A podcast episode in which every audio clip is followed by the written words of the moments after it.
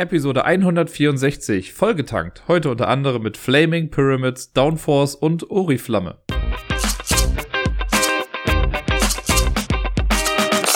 Einen wunderschönen guten Tag wünsche ich euch. Hier ist der Dirk mit der neuesten Folge vom Ablagestapel und eins vorneweg. Mir geht's ganz gut. Kann ich gerade mal so sagen. Ich weiß gar nicht genau, woran es liegt, doch ich weiß, woran es liegt.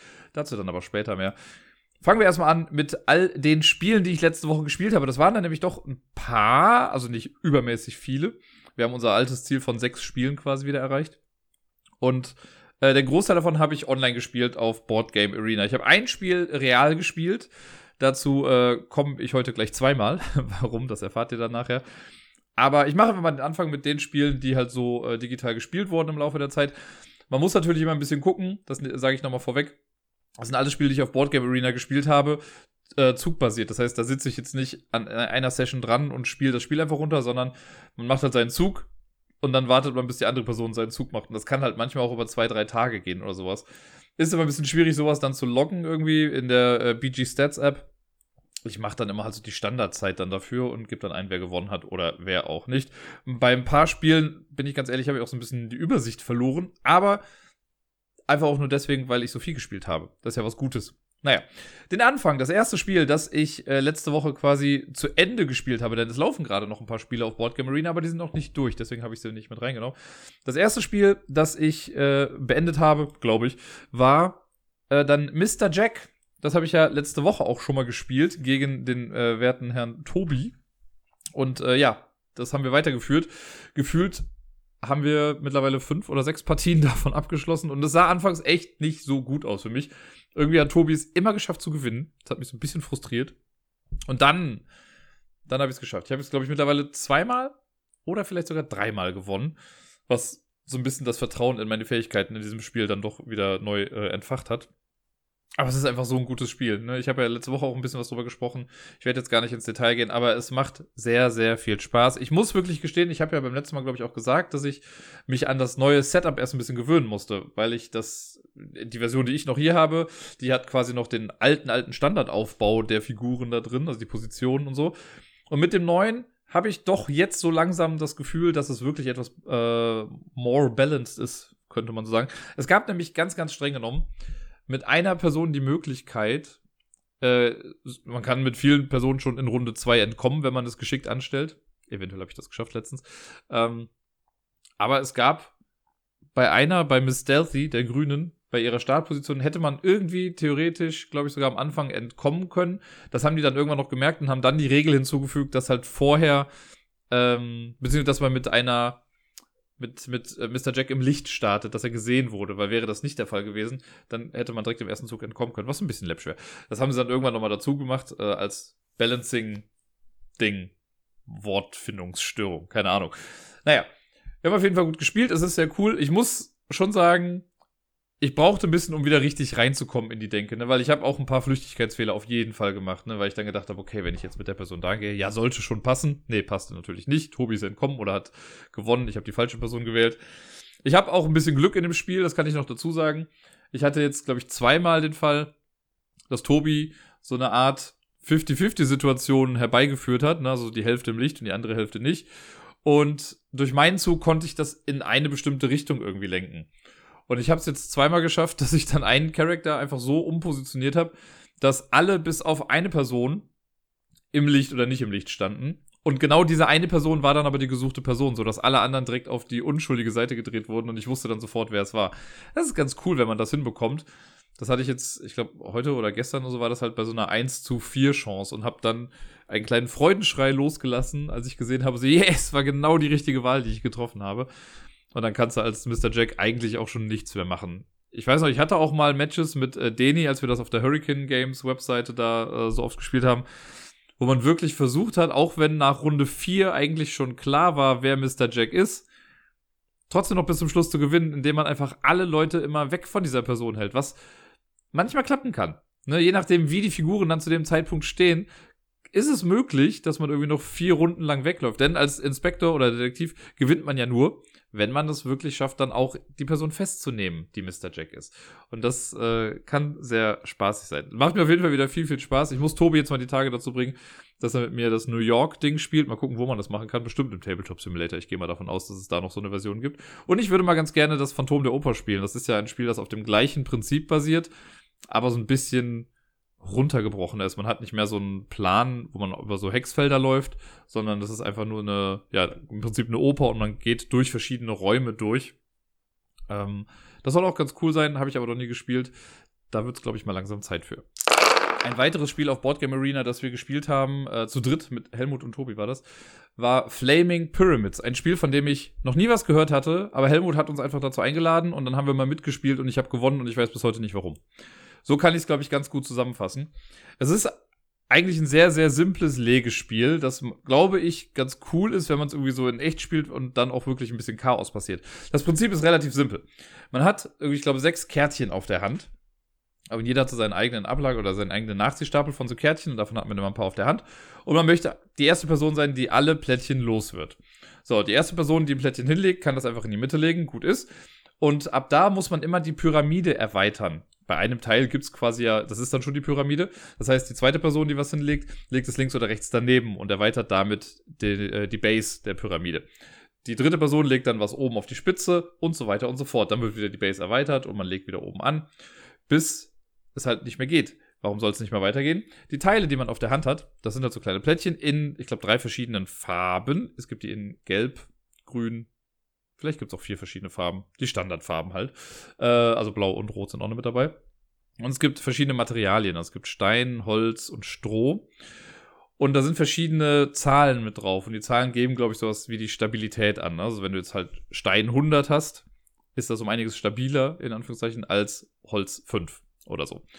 Und es gibt die Regel beim Legen, dass ein Plättchen, das du legst, äh, eine der beiden Farben haben muss, die unter diesem Plättchen liegen. Also wenn ich jetzt unten auf der Base grün und rot habe, dann muss mein Plättchen da drüber, was halt mit beiden verbunden ist, entweder grün oder rot sein. Und die Zahl, die da drin steht, muss äh, oder darf nicht höher sein als die beiden Zahlen bei den Plättchen darunter zusammengerechnet. Ne? Also wenn ich jetzt 105 habe, dann darf mein Plättchen nicht zum Beispiel 120 sein, weil das halt zu viel wäre, dann wäre es zu schwer und dann wird die ganze Pyramide irgendwie einstürzen und dann gäbe es ein bisschen Chaos. Und dann kriegt, wenn man, wenn sowas passiert, dann sammelt man wohl Plättchen wieder ein. Ich weiß es ehrlich gesagt nicht ganz genau. Wir haben bei dem Spiel wirklich einfach mal drauf losgespielt. Also Helmut spielt das, glaube ich, relativ häufig da oder hat schon oft gespielt. Tobi und ich kannten es noch gar nicht. Und für mich war das Spiel sehr, sehr unspektakulär. Ich sag noch nicht mal schlecht, aber es war sehr unspektakulär, weil immer wenn ich dran war, konnte ich ein Plättchen legen, es hat gepasst. Ich habe nie Plättchen aufnehmen müssen. Bei Tobi sah das anders aus. Ich weiß aber gar nicht ganz genau warum. Und das ist so ein kleines bisschen das Problem, wenn man das Ganze zugbasiert spielt bei Boardgame Arena weil man kriegt einfach nur die Benachrichtigung, ey, du bist wieder dran. Und man hat halt gar nicht so genau eine Ahnung, was eigentlich zwischendurch passiert ist. Und ich habe immer nur gesehen, okay, Tobi hat schon wieder fünf Teile dazu bekommen. Wohingegen ich und äh, ja, auch bei Helmut war es, glaube ich, auch so. Wir haben einfach Teil after Teil gespielt und waren dann irgendwann durch. Der einzige Grund, warum ich besser war, in Anführungszeichen, und gewonnen habe, war, weil ich Startspieler war. Das heißt, ich war vor Helmut wieder in der Zugreihenfolge dran und war deswegen auch die erste Person, die das letzte Plättchen gelegt hat. Das war dann relativ unspektakulär. Aber äh, ja, so habe ich immer gewonnen. Jetzt spielen wir gerade noch eine Runde. Und äh, dieses Mal musste ich, glaube ich, auch schon was aufnehmen. Es gibt nämlich noch so ein paar Sonderdinger. Es gibt so ein paar äh, Flammenwerferkarten oder sowas ist das. Wenn man die legt und die kommen dann an Stroh oder Holz, glaube ich, dran, dann brennt das auch nieder und dann geht auch nochmal was kaputt. Und so kommt man auch nochmal in die Situation, dass man irgendwelche Sachen dann aufnehmen muss. Also es kann, glaube ich, alles sehr chaotisch sein. War es bei mir bisher halt einfach nicht so wirklich. Und ich glaube, das ist wirklich so ein Spiel, das müsste man eigentlich an einem Tisch spielen. Und ich glaube, selbst dann geht es auch relativ schnell. Ich glaube, das ist man in 10 bis 15 Minuten durch, weil, also man macht halt nicht mehr, außer, okay, du hast fünf Plättchen auf der Hand oder sechs und legst halt eins in deinem Zug und guckst halt, dass es irgendwie passt. Es ist sehr straightforward von den Regeln. Das ist absolut kein Heavy Thinking Game, weil die Plätze, an denen man legen kann, die sind halt auch in der Regel immer vorgegeben. Das heißt, ich habe gar nicht so die große Auswahl. Es gibt mal die Situation, dass du dann halt, wenn die Person vor dir die Spitze gelegt hat von der Pyramide, da musst du dich halt entscheiden, okay, lege ich links oder rechts von der Pyramide. Alles andere ist quasi egal. Es kann vielleicht einmal später sein, wenn an der Spitze irgendwas äh, kollabiert, dass dann dass man da dann nochmal anfangen kann. Das hatte ich jetzt bisher allerdings noch nicht, deswegen kann ich das alles leider gar nicht so genau sagen. Von den Grafiken her ist es super simpel. Es, sieht aus wie Word Clip Art Sachen. Äh, gar nichts Spektakuläres. Ich glaube, das ist auch in echt so das Spiel. Ich weiß gar nicht, ob es das in echt so gibt oder ob das nur für Boardgame Arena irgendwie erschaffen wurde. Aber so als netter Zeitvertreib ist es dann doch ganz okay. Kein Spiel, was ich jetzt auf irgendeine Liste setzen würde, sehr wahrscheinlich, außer vielleicht die Top 10 Spiele, die ich auf Boardgame Arena gegen Helmut und Tobi gespielt habe, weil da wäre es auf jeden Fall safe in der Top 3 zurzeit. Top 4. Ich weiß gar nicht, wie viele wir jetzt schon zu dritt gespielt haben. Naja, äh, ansonsten, ja, kann man mal machen. Aber im Vergleich zu vielen, vielen anderen Spielen äh, stinkt das Ganze dann doch ein kleines bisschen ab, eben weil es dann doch sehr simpel ist. Aber es könnte ein Spiel sein, was man gut mit Kindern zum Beispiel auch spielen kann, um so ein bisschen Grundverständnis von Farben und von Mathe vielleicht vermitteln zu können. Ich glaube, ich habe letzte Woche einen kleinen Fehler gemacht, als ich den Namen des nun folgenden Spiels genannt habe, weil ich habe, glaube ich, gesagt Jekyll and Hyde. Das Spiel heißt eigentlich Jekyll vs. Hyde. Das Spiel, das ich letztes Mal ja so ein bisschen in den Himmel gelobt habe, weil ich es echt ganz cool fand. Und ich möchte auf diesem Hoch bleiben, denn letzte Woche habe ich das gegen sehr, sehr viele Personen gespielt. Ich glaube, bei meinem letzten Spiel oder im letzten Podcast war es ja dann nur gegen Helmut einmal. Und ja, die ganze letzte Woche, es vergeht nicht ein Tag, an dem nicht eins der Spiele beendet wird und ein neues startet gefühlt. Ich spiele gerade Spiele gegen, äh, ja, nach wie vor gegen Helmut, gegen Tobi, gegen Sevan, gegen Deni. Ich glaube, das waren erstmal alle äh, mit denen ich gerade Partien offen habe, in Jekyll vs. Hyde. Und es ist für mich ein Knallerspiel. Ich finde es nach wie vor richtig gut, wenn nicht sogar noch besser als letzte Woche. Es ist, also ich habe jetzt, ich habe ja noch zwei Vergleichsmöglichkeiten in Sachen Zwei-Personen-Stichspiele. Ne? Ich habe noch Claim und äh, The Fox in the Forest. Beides auch Spiele, die ich sehr mag, die ich auch hier habe. Claim habe ich halt in dieser kleinen Tiny Tin Edition und Fox in the Forest habe ich als normale Version. Ich habe nicht die, Koop-Variante, sondern einfach das normale. Spiele, die ich sehr mag und die auch einen netten Twist hier und da mit reinbringen. Wohingegen, ich glaube, Claim ist dann noch so das Einfachste, weil bei Claim geht es wirklich einfach darum, okay, sammle die meisten Stiche. Und bei Fox in the Forest muss man halt auch so ein bisschen gucken, okay, wie viele möchte ich jetzt sammeln. Aber das ist bei beiden Spielern dann gleich. Hier hat man halt diese zwei verschiedenen Rollen. Entweder ist man äh, Dr. Jekyll oder Mr. Hyde und versucht halt dann sein Ziel durchzubringen. Und das macht die Würze, glaube ich, aus. Das finde ich echt spannend. Ich bin immer schon, wenn ein neues Spiel anfängt, bin ich direkt dabei, okay, welche Rolle bin ich? ich freue mich immer sehr, wenn ich Hyde bin, weil ich nach wie vor finde, dass Hyde die etwas einfachere Rolle ist und dass man mit Jekyll eine etwas anspruchsvollere Aufgabe hat. Aber trotzdem ist es auch cool oder sehr, sehr zufriedenstellend, wenn man als Jekyll gewinnt.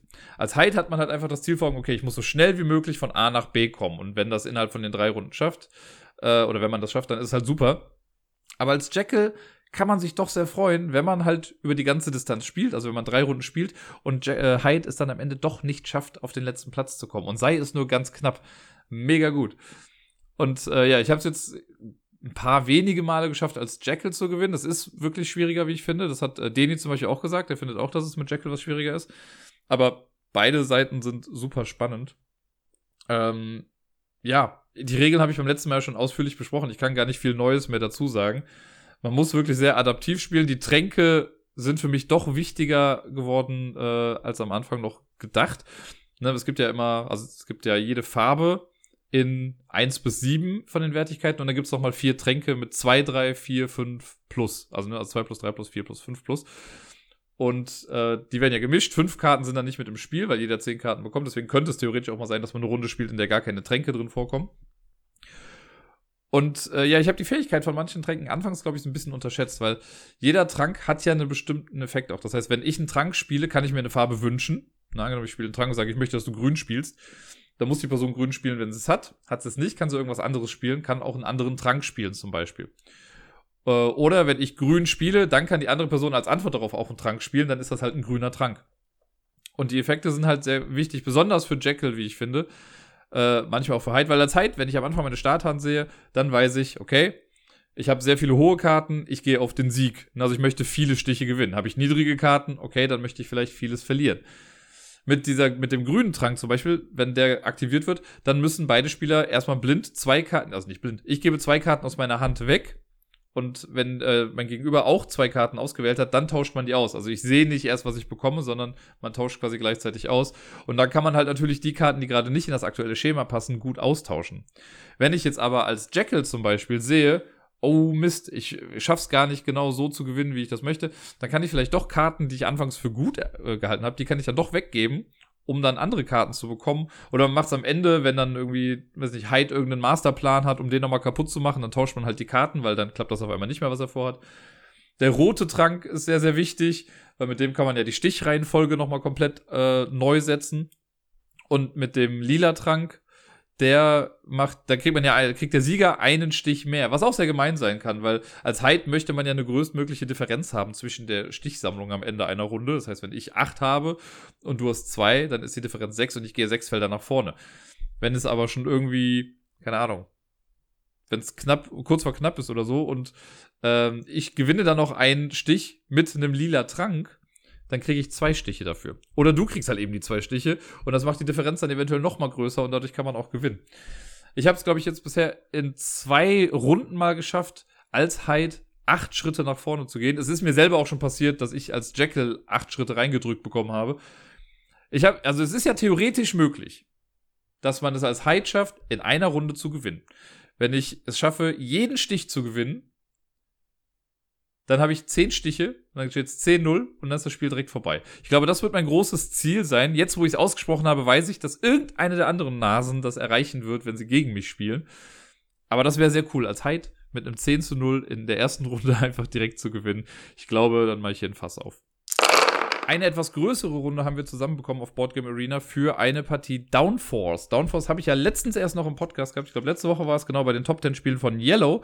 Da war es äh, meine Nummer 3 und ja, wir haben hier eine Partie gespielt auf einer Strecke, die ich noch nicht kannte. Das war, glaube ich, einer von diesen Danger Circuits, wo man so Kreuzungen hat, auch auf der Strecke. Und wir haben zu fünft gespielt. Ich meine, es waren Tobi, Helmut, Sevan, meiner einer und Robert. Robert war auch noch mit dabei, ganz genau, fünf Stück. Und ja, am Anfang startet ja immer so ein bisschen die Auktionsphase. Die finde ich bei Boardgame Arena nicht ganz so cool, weil die sich so hinzieht. Ne? Also man kriegt dann angezeigt, okay, ihr bietet jetzt auf schwarz. Und dann muss halt jeder eine Karte auswählen und dann wartet es erst, bis alle eine Karte ausgewählt haben und dann guckt man, wer es gewonnen hat. Dann kommt die nächste und so weiter und so fort. Das dauert dann ein bisschen. Das Spiel an sich geht dann relativ flott, weil wenn man am Zug ist, spielt man ja eben nur eine Karte aus. Das heißt, ich lege meine Karte hin und dann geht man die Karte von oben nach unten ab und bewegt die Autos so viele Felder weit nach vorne. Deswegen sage ich immer Tempo kleine Schnecke Deluxe, äh, weil bei Tempo kleine Schnecke würfelt man die Farben aus und bewegt die nach vorne. Hier spielt man eine Karte und bewegt dann die Autos halt nach vorne. Ist ein bisschen mehr Taktik mit dabei. Wir haben jetzt auch, das habe ich übrigens ein bisschen vermisst in der Partie, wir haben ohne die Special Powers gespielt, weil man kann eigentlich noch so Special Powers mit den Autos quasi versteigern und dann hat man äh, ja besondere Fähigkeiten, die die anderen nicht haben, so dass man irgendwie ein Feld extra gehen kann oder wenn man ähm, man darf die Reihenfolge der Karte andersrum machen, also man fängt nicht mit dem Auto an, das die meisten Schritte geht, sondern mit dem, das die wenigsten Schritte geht und so weiter und so fort. Ja, und was ja noch ganz cool ist, ist in dem Spiel, dass man ja auch Wetten abschließen kann. Das heißt, ich kann das Spiel gewinnen, nicht indem mein Auto als erstes über die Ziellinie kommt, sondern indem ich einfach immer auf den Sieger gesetzt habe. Oder die Siegerin, je nachdem. Und hier war es nämlich so, mein Auto hat, glaube ich, gewonnen. Ich glaube, Schwarz ist im Endeffekt als erstes durchs Ziel gekommen. Ich habe aber an Selbstzweifeln gelitten, könnte man sagen, denn ich habe die ersten zwei Wettrunden habe ich gar nicht auf Schwarz gewettet, sondern auf Gelb. Gelb war nämlich irgendwie auf zweiter Stelle und ich hatte noch ein paar gelbe Sachen da und dachte, okay, das klappt doch dann irgendwie bestimmt. Die wollen doch bestimmt nicht, dass das schwarze Auto von Dirk gewinnt. Ja, doch, irgendwie haben sie alle auf Schwarz gewettet. Äh, und dann kriegt man am Ende halt dafür nochmal Siegpunkte, wenn man auf die richtige Person gesetzt hat. Ich bin dann, glaube ich, letztendlich auf dem dritten Platz gelandet. Hatte einen Tiebreaker, ich meine mit Helmut war es, äh, den ich dann nur gewonnen habe, weil mein Auto dann besser platziert war. Das ist so ein bisschen dann der Tiebreaker da. Aber ja, es ist wirklich ein cooles Spiel. Nachdem dann die Auktionsphase durch war, waren wir halt auch schnell mit dem Spiel dann durch, weil dann spielt jeder vielleicht, weiß nicht, fünf, sechs Karten und dann war es das halt auch. Wenn überhaupt, vielleicht geht's auch noch schneller. Die Strecke fand ich aber ganz witzig, die mit diesem Danger Circuit, also mit diesen Kreuzungen, wo man so einen Loop fährt und dann können Autos quasi von rechts und links auf das gleiche Feld drauf kommen. Das ist schon ganz nett. Und äh, ja, hat mich nochmal dran erinnert, dass ich mir immer noch die Mario Kart Figuren von Monopoly Gamer holen wollte, um die in mein Downforce zu packen, um dann damit irgendwann mal spielen zu können. Bei der Aussprache des nächsten Spiels scheiden sich die Geister. Ich habe mir extra noch im Vorfeld ein paar YouTube-Videos angeguckt von anderen Channels, um zu gucken, wie sprechen die das denn eigentlich aus? Und sie haben alle keine Ahnung und ich habe auch keine Ahnung. Weil die meisten Leute sagen, ja, hier habe ich jetzt ein Spiel, das heißt Oriflamme. Oder wie man das auch halt aussprechen möchte. So ähnlich geht es mir halt auch. Ich weiß nicht ganz genau, ob es Oriflamm oder Oriflamme oder Oriflame oder was auch immer ist. Wahrscheinlich das letztere nicht. Äh, ist ja auch egal. Ich nenne es jetzt Oriflamme weil das steht da so drauf. Komplott um die Krone ist so ein bisschen der Untertitel davon. Und das Spiel habe ich vor zwei Jahren auf der Spielemesse gespielt und fand das da ganz gut. Das war so ein kleines Spiel, das, glaube ich, sehr untergegangen ist und von dem heute kaum noch jemand spricht. Und ich war ganz happy zu sehen, dass es das gibt auf Board Game Arena, weil ich das immer mal wieder spielen wollte. Ich habe dann lustigerweise, als ich so ein kleines bisschen recherchiert habe nochmal zu dem Spiel, habe ich gesehen, dass das manchmal auch als Citadels 2 betitelt wird, also ohne Furcht und Adel 2. Und je mehr ich drüber nachdenke, desto mehr passt das auch irgendwie. Also, dass das so eine Art Fortsetzung ist dieses äh, Spielprinzips, wobei es auch wieder ein bisschen anders ist. Man könnte es aber ohne Probleme im gleichen Universum ansetzen und äh, das dann so vermarkten. Und ich glaube, das würde dann sogar auch ganz gut klappen. Wobei ich mag dieses Original Setting. Ich habe ja auf der Spielemesse dann vor zwei Jahren gefragt, bei Pegasus, ob das auf irgendeiner IP basiert. Also gibt es irgendwie einen Comic oder eine Romanvorlage dazu, was das halt Oriflamme heißt. Und die Antwort war nein. Das ist für dieses Spiel erstellt worden. Und das finde ich ganz cool, wenn man mal bedenkt, dass das einfach nur so ein Microgame ist, das gar nicht viel Story braucht oder gar kein großes Hintergrundwissen. Die hätten das so locker machen können als entweder Generic Fantasy oder sonst irgendwie was oder hätten da irgendwas drüber klatschen können. Sie hätten es als Love Letter Spiel verkaufen können und die Grafiken davon benutzen können. Nee, sie haben was komplett eigenes gemacht und das finde ich sehr, sehr cool. Ich mag den Stil davon auch sehr. Ist alles so ein bisschen ja, düster gehalten, so ein bisschen das Königssetting. Ich glaube, Fantasy ist da gar nicht so großartig drin, es ist halt einfach nur das Mittelalter.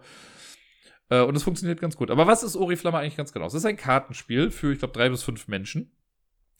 Jeder äh, verkörpert eine Familie oder ein Königshaus. Man kriegt dann ein Deck aus zehn Karten. Das wird gemischt. Drei Karten davon kommen ungesehen raus bei jedem. Das heißt, jeder startet mit sieben Karten. Im Prinzip ist jedes Häuserdeck gleich. Äh, aber dadurch, dass immer drei Karten draußen sind, ist das bei allen halt ein bisschen unterschiedlich. Ne? Also bei mir, die drei Karten, die bei mir draußen sind, müssen nicht die drei Karten sein, die bei dir draußen sind. Die nehme ich dann alle auf die Hand, ich sehe die dann. Dann wird in der Mitte wird so eine, äh, ein Marker hingesetzt, der einfach nur anzeigt, in welche Richtung der Spielverlauf geht. Und dann beginnt der Startspieler. Der kriegt ein, äh, einen Marker und dann legt man als Startspieler, wenn ich jetzt dran bin, suche ich mir eine meiner Karten aus und lege die erstmal verdeckt in die Tischmitte. So, und die Person, die danach mit dran ist, spielt auch eine Karte verdeckt in die Mitte, darf sich aber entscheiden, ob sie sie links oder rechts von meiner Karte platziert. Die Person, die dann danach kommt, darf auch wieder eine, oder spielt auch eine Karte verdeckt und auch wieder links oder rechts vom ganzen Pack. Also man kann nicht in die Mitte spielen, erstmal, sondern muss immer links oder also am Anfang oder am Ende spielen. Wenn dann alle einmal dran waren, dann wird in der Reihenfolge dieses Markers, der, den ich anfangs kurz beschrieben habe, also der einfach nur die Zugreihenfolge oder die Aufdeckreihenfolge angibt, könnte man sagen, werden dann nach und nach die Karten abgehandelt. Das heißt, angenommen, jetzt, äh, was war es jetzt bei uns? Helmut, Tobi und ich haben es gespielt. Ähm, ich habe die erste Karte hingespielt und sowohl Tobi als auch Helmut haben ihre Karten dann vorne dran gepackt. Das heißt, die vorderste Karte wäre zum Beispiel Helmut. So, dann ist Helmut dran. Er darf jetzt entscheiden, möchte er die Karte aufdecken oder möchte er sie verdeckt liegen lassen? Wenn man die Karte verdeckt liegen lässt, passiert mit dem Effekt der Karte nichts, aber es kommt ein Einflussmarker, sprich Siegpunkte, auf die Karte drauf und wir gehen zur nächsten Karte. Dann wäre Tobi dran. Tobi könnte dann sagen, nö, ich decke meine Karte auf. Dann kommt da kein Einfluss drauf, sondern wir decken die Karte auf und er macht den Effekt, der da drauf steht. Und das können halt ganz viele verschiedene Effekte sein. Das kann sowas sein wie, okay, töte eine benachbarte Karte, töte irgendeine Karte, äh, nimm dir drei Einfluss oder sonst irgendwas. Also ganz viele verschiedene Möglichkeiten gibt's da. So, ne? Und wenn wir dann mit seiner Karte fertig sind, dann decke ich wieder auf. Das war dann schon Runde 1. Dann geht's in Runde 2.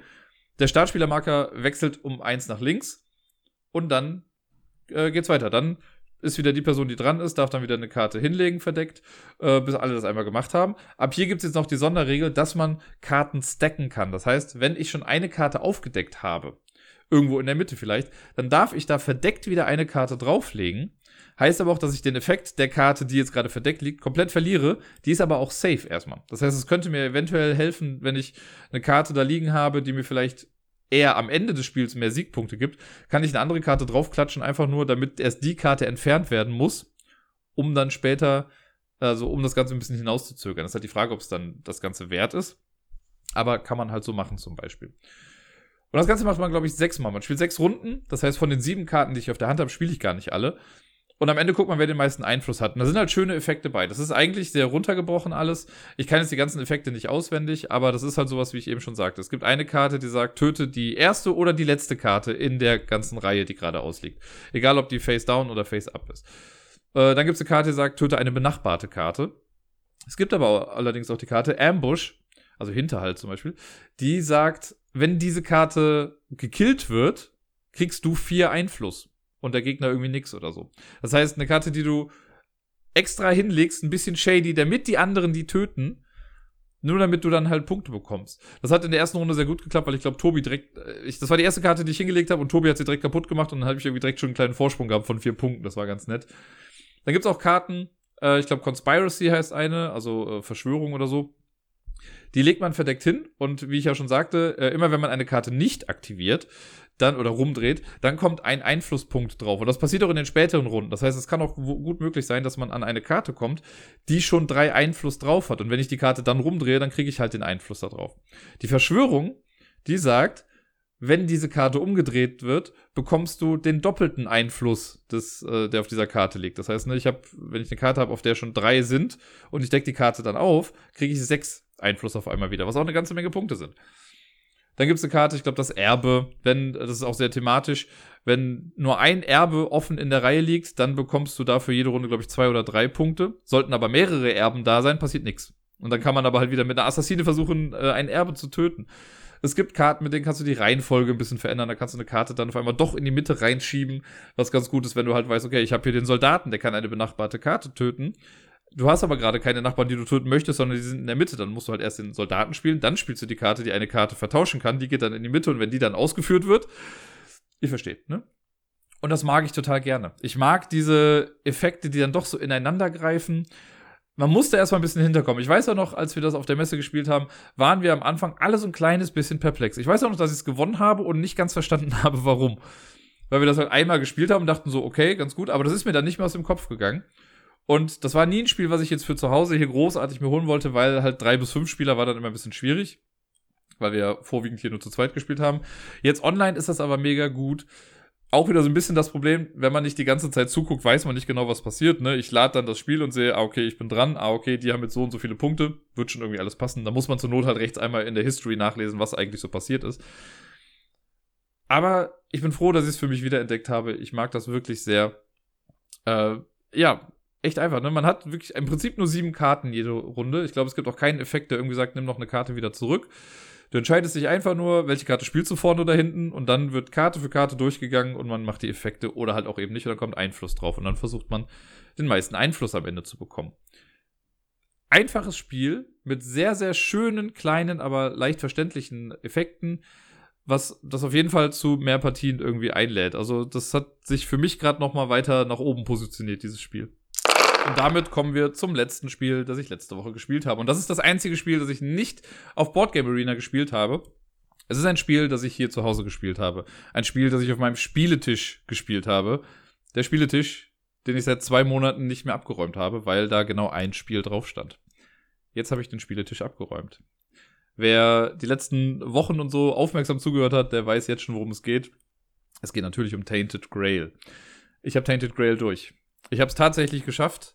Es wird äh, einige Leute, glaube ich, sehr freuen. Es wurde schon am Discord ja auch mal gesagt, so, boah, die sind froh, wenn das Spiel durch ist, weil ich dann endlich auch mal über was anderes spreche. ja, von wegen. Ich werde trotzdem noch jedes Mal irgendwie kurz über Tainted Grail sprechen, wahrscheinlich. Na, ich habe das jetzt einen Monat lang liegen lassen. Ich habe mal nachgeguckt, Anfang Februar hatte ich äh, die letzte Partie gespielt. Und dann kam ja auch die ganze Scheiße mit dem Hexenschuss und der ganzen Kacke, die gerade so passiert ist. Und irgendwie hatte ich dann gar nicht so die Muße zu spielen. Und weil ich aber ein ganz cooles Wochenende eigentlich hatte, im Großen und Ganzen, muss ich dazu sagen, ähm, habe ich dann gestern Abend gedacht, ach komm, setze dich mal dran und vielleicht schaffst du es ja durch. Ne, ich wusste, ich bin dann in Kapitel 13, das heißt, viel konnte nicht mehr kommen. Und in der Tat, ich habe, glaube ich, circa zwei Stunden gespielt und dann war ich durch. Und dann war ich auch wirklich durch. Dann dachte ich mir so, ha, das war also jetzt Tainted Grail. Man hat mir, glaube ich, angemerkt in den letzten Wochen, als ich über Tainted Grail gesprochen habe, wie toll ich dieses Spiel fand. Das äh, habe ich ja, da habe ich auch keinen Hehl draus gemacht. Ich habe ja gesagt, wie toll ich das finde, dass ich viele Kritikpunkte zwar irgendwie verstehen kann, aber ich selber, ich persönlich habe sie nicht als so schlimm empfunden. Und ich habe einfach eine sau gute Zeit mit diesem Spiel gehabt. Und ich werde auch noch weiterhin gute Zeiten mit diesem Spiel haben. Das auf jeden Fall. Ich habe mich jetzt aber erstmal dazu entschlossen, das Spiel wegzuräumen. Ich hätte nämlich, klar, äh, also es gibt so viele Sachen, die ich noch nicht gesehen habe. Ich werde jetzt übrigens auch, äh, kann ich nochmal direkt sagen, ich sage jetzt nichts Spoilerhaftes über das Spiel, nicht großartig zumindest. Aber ich werde heute im Outro, das hatte ich angekündigt, werde ich mal so ein bisschen zumindest den Weg beschreiben, den ich gegangen bin, für die, die es interessiert. Falls jemand sagt, so, ne, ich möchte gar nicht wissen, was du gemacht hast in Tainted Grey, ich möchte mich noch komplett selbst überraschen lassen, dann hört einfach nicht das Outro. Äh, für die, die es ein bisschen interessiert oder die es ein bisschen vergleichen wollen, die können das dann machen. Ich werde jetzt auch nicht krass alles, äh, wahrscheinlich werde ich doch alles verraten, was ich halt gesehen habe, aber da gibt es halt noch so viel zu entdecken und das ist so schön. Und ich habe ein bisschen drüber nachgedacht. Ich habe irgendwie den Faden verloren, ich weiß gar nicht, wie ich jetzt hier in dieses Segway reingekommen bin, aber egal. Ich habe so ein bisschen drüber nachgedacht, mit was ich das irgendwie vergleichen kann. Und wie viele ja wissen, gibt es ja so eine Fernsehserie, die mich in meinem Leben, glaube ich, sehr geprägt hat. Mehr als einige andere Sachen in diesem Leben. Äh, und zwar Lost. Und ich kann das ganz gut mit Lost vergleichen. Abgesehen von den äußeren Bedingungen, dass es sau viele Leute gibt, die Lost an sich ganz cool finden, aber mit bestimmten Sachen halt nicht zufrieden waren. Äh, was bei Tainted Grail, glaube ich, ziemlich genauso ist, ne? wo am Anfang alle gesagt haben, boah, das ist sau gut und am Ende dann eher meinten so, hm, irgendwie doch nicht so. Ist ja mit Lost ähnlich. Bin ich halt jemand, der sagt, Tainted Grail ist von Anfang bis Ende gut. Mit Schwächen. Klar, es gibt Sachen, die habe ich auch in der allerersten Folge, habe ich ja gesagt, was es so für Sachen gibt, die mich stören. Und da sind auch Sachen hinzugekommen. Trotzdem hat das nicht aufgehört, mich zu begeistern, das Spiel, und mich zu packen und mich zu interessieren und mir einen neuen Anreiz zu geben, doch noch mal was anderes zu machen. Und das Besondere in Lost ist, und das habe ich immer gesagt, das werde ich jetzt so, so spoilerfrei wie möglich sagen, ähm, weil ich glaube nämlich, also das kann ich mal sagen, es gibt verschiedene Arten und Weisen, das Spiel zu beenden.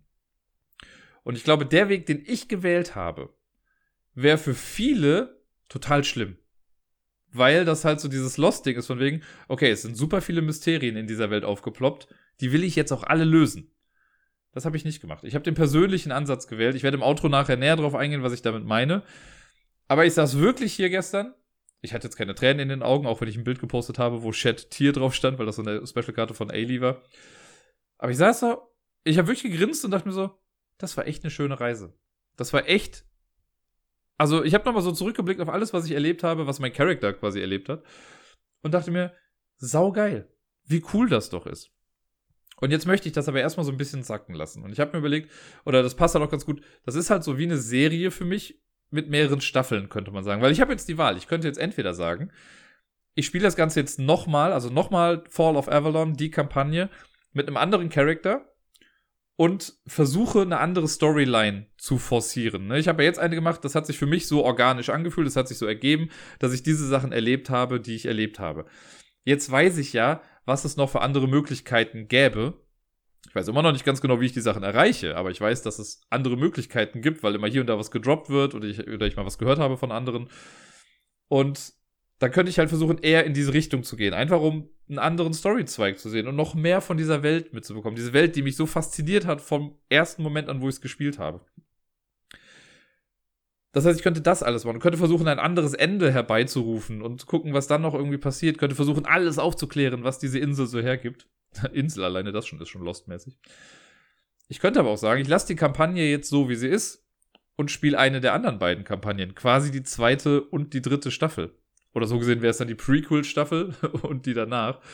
Das könnte ich jetzt auch noch machen. Dann hätte ich noch mal komplett was Neues und könnte mich noch mal mit komplett neuen Charakteren beschäftigen und sehen, was das für Auswirkungen hat. Denn das kann ich auch spoilerfrei sagen.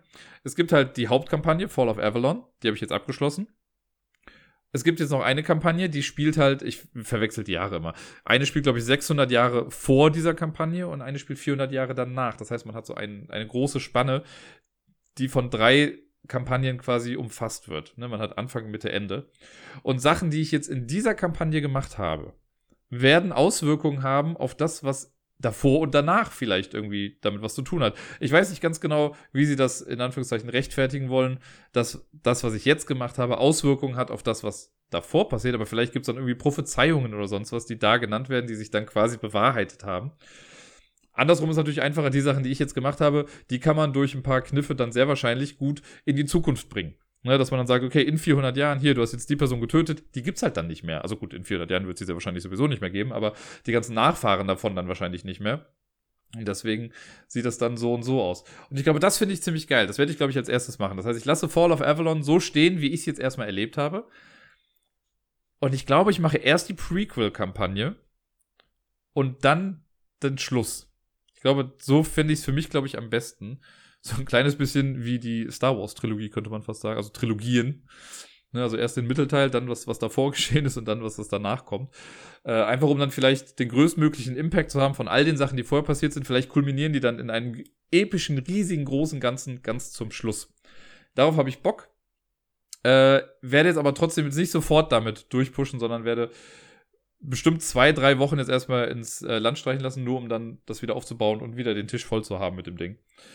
Ähm, ja, was soll ich noch großartig sagen? Ich habe ja gesagt, es gibt noch ein paar mehr Kritikpunkte, die ich habe. Eigentlich ist es einer. Es gibt, habe ich jetzt im Laufe der Zeit für mich gemerkt, es gibt eine Sache, äh, das ist auch gar kein Spoiler, dass ich es erwähne. Äh, und zwar gibt es die Guardians. Das sind äh, Encounter, also Begegnungen, Kreaturen, Menschen, was auch immer, die man trifft. Und wenn man die also im Kartendeck zieht oder man wird durch eine Setup-Karte irgendwie dazu aufgefordert, die rauszuholen, ähm, die wandern dann über die Map. Das sind quasi etwas stärkere Gegner, die ja dann wirklich rumgehen. Man sieht, wo die gerade sind und man kann dann versuchen, denen auszuweichen oder man sucht halt die Konfrontation und ähm, versucht die dann zu bekämpfen. Wenn sie bekämpft sind, sind sie dann halt eben weg. Oder sie verschwinden, weil die Map irgendwie kleiner wird durch die Menhire, weil die dann weg sind und die, das Land verschwindet. Ähm, oder man würfelt sie weg. Und das ist auch so ein bisschen mit meinem Kritikpunkt, weil die bewegen sich sehr random. Bei diesen ganzen Guardians, das macht man zu Beginn des Tages, würfelt man zum Schluss für jeden Guardian, der gerade draußen ist, einen Würfel. Und auf dem Würfel gibt es halt sechs verschiedene Symbole. Es gibt äh, Norden, Osten, Süden, Westen. Wenn man das würfelt, geht die Kreatur einfach dann auf die benachbarte Karte in dieser Richtung. Wenn ich die blanke Seite würfle, passiert nichts, dann bleibt die Kreatur da einfach stehen. Wenn ich ein X würfle, ist die Kreatur weg. So, dann kommt die einfach zur Seite, die Karte wird wieder irgendwie ins Deck gelegt oder gemischt und dann kann die halt später nochmal irgendwie aufploppen. Die Guardians sind, glaube ich, nur dafür da, um den Spielprogress halt schwieriger zu machen oder um das Spiel schwieriger zu machen. Ich fand so die ersten zwei Guardians, die draußen waren, fand ich noch ganz nett, wo ich dachte, oh krass, jetzt sind ja diese fetten Monster. Aber irgendwann später kommen halt Guardians auf der Guardians und irgendwie, die werden nicht großartig in die Story eingebunden. Ne? Da heißt einfach nur, okay, nimm dir den, setz den dahin, auf den und den Ort. Das ist dann auch immer in Anführungszeichen zufällig, weil das ist entweder immer der niedrigste Ort oder der, der Ort mit der niedrigsten Nummer oder der Ort mit der höchsten Nummer, wo der dann drauf kommt. Das heißt, es ist noch nicht mehr irgendwie an den Ort gebunden. Und es gibt, also ich weiß gar nicht, ob das äh, im, im Standardspiel wahrscheinlich, wenn man nur die Basisbox hat, hat man das Problem in Anführungszeichen nicht, weil dann muss man die Karten einfach dann, glaube ich, immer da langlegen. Hier, äh, ich habe diese Monsterbox quasi bekommen, wo alle Miniaturen für die ganzen Guardians drin sind.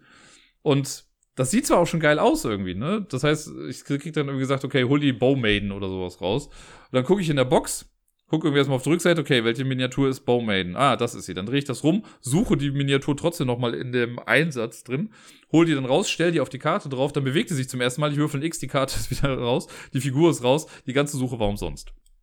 Ist ein bisschen schade.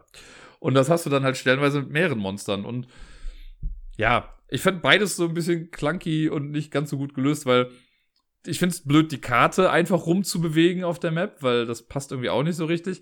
Die Miniaturen sehen zwar geil aus, gar keine Frage. Awaken Realms kann Miniaturen und das kann, können sie verdammt gut. Aber da es keine Miniaturen gebraucht. Zumindest nicht so episch große Miniaturen. Da hätte vielleicht auch ein Platzhalter oder sowas gereicht. Oder meinetwegen so Andor-Standys. Weißt du, einfach so kleine Pappdinger, die man dann hinstellt. Das hätte im Spiel auch vollkommen gereicht. Selbst auch bei den Spielerminiaturen und so würde ich auch fast argen, braucht man fast gar nicht. Ja, das ist, das sieht nett aus, ja, für die Leute, die Miniaturen mögen. Und ich weiß, Awaken Realms ist halt nun mal im Ursprung eine Miniaturenfirma gewesen. Ne? Die haben ja dann mit The War of Mine das erste Mal ein Spiel gemacht. Die können saugute Sachen machen mit Miniaturen. Aber bei Lords of Hellas schon so. Aber das Spiel hätte es fast nicht gebraucht. Ne, die Menhire sehen geil aus. Ne? Auf jeden Fall. Die sehen cool. Aber sind auch so groß, dass ich sie sowieso immer wieder von den Karten runternehmen musste, um zu gucken, was da jetzt gerade drunter ist oder wenn die irgendwo stehen und du willst dann doch mal eine Karte rumdrehen oder so. Manchmal ein bisschen schwierig das Ganze. Dann sind ja auch diese Münzen mit drin. Ja, wenn dann nimmst du irgendwie ein Men hier hoch und achtest irgendwie kurz nicht drauf und hat sie die Münze verstellt. Ja, dann musst du jetzt überlegen, okay, scheiße, auf welcher Zahl stand die Münze jetzt gerade nochmal? Ja, wird schon passen, leg sie wieder zurück. So, also diese ganze Miniaturensache, so geil die Sachen aussehen, brauchen tut man sonst nicht so wirklich, kann ich dazu sagen. Ne? Es hilft hier und da mal irgendwie, aber alles in allem, ja, bin ich jetzt kein Fanatiker, was das angeht. Und die, diese Mechanik der Guardians, ja, die bewegen sich halt dann irgendwie rum und bewegen sich und das, man kann das halt auch so ein bisschen forcieren, ne? Wenn ich sehe, okay, der Mini hier geht aus, dann lasse ich den extra vielleicht einmal ausgehen, damit das Ding dann auch verschwindet und dann ist das halt auch weg und wird wieder ins Deck gemischt und so. Hätte es nicht gebraucht. Ne, die Story, so wie sie ist, ohne die Guardians, ist mega. Ja, dann brauche ich nicht noch diese forcierten halbwegs random Encounter, die einen nur daran hindern, irgendwie in der Story weiterzukommen. Es werden einem so schon genug Steine in den Weg gelegt, manchmal auch quite literally. Da braucht man nicht noch sowas, finde ich. Ne, deswegen habe ich auch oft, also ich habe die Kämpfe irgendwann auch gemieden. Ich bin dann einfach andere Wege gegangen, um den nicht, äh, ja, um da nicht kämpfen zu müssen. Es sei denn, ich habe gesehen, okay, das ist ein billiges Ding, das kriege ich dann irgendwie hin. Ne, aber wenn jetzt irgendwie so ein Ding war mit, okay, du brauchst 30 Schaden, um das Ding kaputt zu machen, ist ja, alles klar, tschüss, ich gehe in eine andere Ecke und lass dich einfach in der Pampa sterben. Kann man nämlich auch machen. Ja. Äh, ansonsten storymäßig, ja, mega dicht, mega gut. Ich mag dieses, äh, dieses ganze System mit den ganzen äh, Statuseffekten, die man dann bekommt, ne, dass du dann irgendwie Sachen sammeln musst, äh, um Sachen rauszufinden. Und erst wenn du alle Teile davon hast, dann kannst du weiter in der Story machen. Dann darfst du im Book of Secrets nochmal weiterlesen. Ähm, bestimmte Sachen schalten sich frei, manche Sachen widersprechen sich auch. Ne? Wenn du den den Status hast, wirst du einen anderen nie bekommen. FOMO hits me hard, das hatte ich ja auch schon mal. Und mega gut. Also, ich kann nach wie vor nur eine Empfehlung aussprechen für das Spiel. Tainted Grail ist mega. Man muss ein paar Sachen in Kauf nehmen, ne? sowas wie das Regelwerk und so. Ich weiß auch, im Deutschen äh, fehlen im Regelwerk, glaube ich, auch ein paar Sachen. Äh, das Problem hatte ich jetzt nicht, weil ich das Englische hatte. Aber ich bin happy. Ich bin wirklich happy. Äh, und nicht happy, weil es vorbei ist, sondern happy, dass ich damit so eine schöne Zeit hatte. Und ich weiß, dass ich mit den nächsten Kampagnen sehr wahrscheinlich auch eine sehr schöne Zeit haben werde. Und äh, dann müsst ihr da leider durch. Dann werde ich da noch mal ein bisschen was zu berichten. Und wie eben schon erwähnt, äh, im Outro werde ich noch mal kurz Ailys Weg so ein bisschen nachgehen. Also nagelt mich nicht drauf fest. Ich werde bestimmt ein paar Sachen auch vergessen haben. Ich habe das jetzt über eine Spanne von über zwei Monaten gespielt. Äh, da sind bestimmt hier und da kleine Details irgendwie verschwunden. Aber äh, ja, so kann ich doch nochmal für mich vielleicht auch mal, noch mal den Weg rekapitulieren, den sie gegangen ist.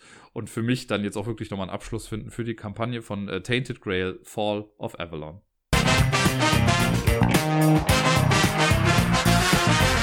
Die heutige Top 10 Liste ist entstanden durch eine Hörermail. Äh, der liebe Lars hat an dem Gewinnspiel teilgenommen für Rift Force letzte Woche und hat äh, dazu geschrieben, dass es doch eine Idee sein könnte. Äh, hier macht auch eine Top 10 der gut online spielbaren Titel und hat auch geschrieben, dass er eigentlich nur über den Tabletop Simulator spielt. Deswegen habe ich mal geguckt, welche Spiele aus dem Tabletop Simulator, die ich bisher gespielt habe, finde ich sehr empfehlenswert zumindest halt im Kontext des Tabletop Simulators.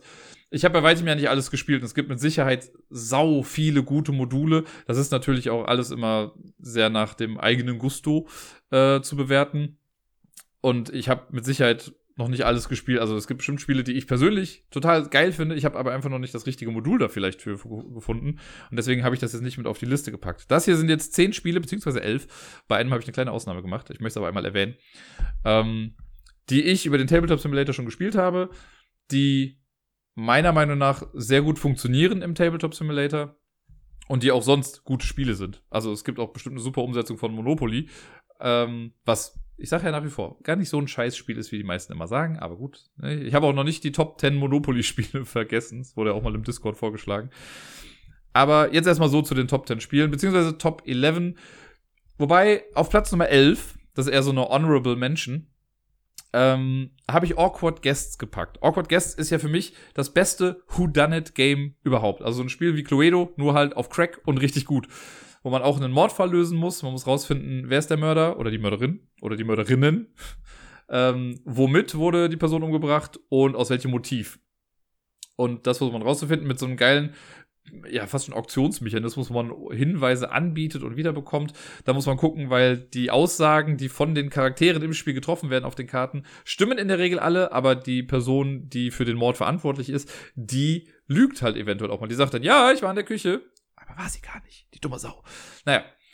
Und das ist ein sehr cooles System, weil es gibt, glaube ich, 240 Karten in dem Spiel und man baut sich immer ein Deck aus, pff, nagelt mich nicht drauf fest, 60 oder 70 Karten zusammen. Äh, da gibt es dann so eine, so eine Kartenliste, da muss, das muss man da machen. Das ist am Anfang so ein bisschen mühselig, äh, bis man das dann richtig hat. Und theoretisch, wenn man bei der Zusammenstellung einen Fehler macht, kann halt auch ein ganzer Fall schon für den Arsch sein, weil man dann irgendwie eine Information bekommt, die gar nicht stimmt oder so. Das kann ein bisschen was durcheinander bringen. Äh, wenn man aber alles gewissenhaft macht, klappt das sehr gut. Wenn man das Deck dann auch zusammengestellt hat, ist es dann auch relativ simpel und man kann dann loslegen. Man muss dann nur halt am Ende auch alles wieder zurücksortieren. Und wenn man direkt nochmal spielen möchte, muss man halt im besten Fall erst nochmal zurücksortieren, hupala, und dann wieder neu die Karten rausholen. Es gibt ein Awkward Guests Modul auf Tabletop Simulator. Ich habe es bisher noch nicht gespielt, ich habe es mal geladen und fand es aber schon ganz geil, weil man kann da quasi auf Start drücken und dann gibt es einen Random-Fall. Man kann, glaube ich, auch die Schwierigkeit einstellen. Äh, und man sagt dann, okay, hier, mach dies und jenes. Und dann werden alle Karten verteilt. Man hat so eine Area, wo man Karten hinlegen kann. Und sagt okay, die biete ich jetzt an. Und dann kann man relativ einfach das mit dem Tauschen machen. Was ich mir anfangs ein bisschen schwierig vorgestellt habe im Tabletop Simulator, weil halt viel, viele Karten immer die Hände wechseln und sowas. Und die haben das aber da ganz geil hinbekommen. So vermute ich. So sieht die, das Ding zumindest aus. Ich muss es noch in Action testen. Ich hoffe, dass ich das zunächst mal machen kann. Ich habe da richtig Bock drauf. Awkward Guest hat ja letztens auch noch mal ein bisschen äh, Liebe abbekommen, weil es jetzt auf Deutsch auch dann rauskommt. Ich weiß schon gar nicht mehr, wie der deutsche Titel war. Aber Leute, wenn ihr das irgendwo seht, Awkward Guests oder der auch wie immer deutsche Titel davon, ich glaube in der Spieleschmiede war es das, ähm, schlag zu. Holt euch dieses Spiel. Man kann es auch zu zweit spielen. Es gibt einen Solo-Modus, das ist dann so eine Art Puzzle-Modus, könnte man sagen.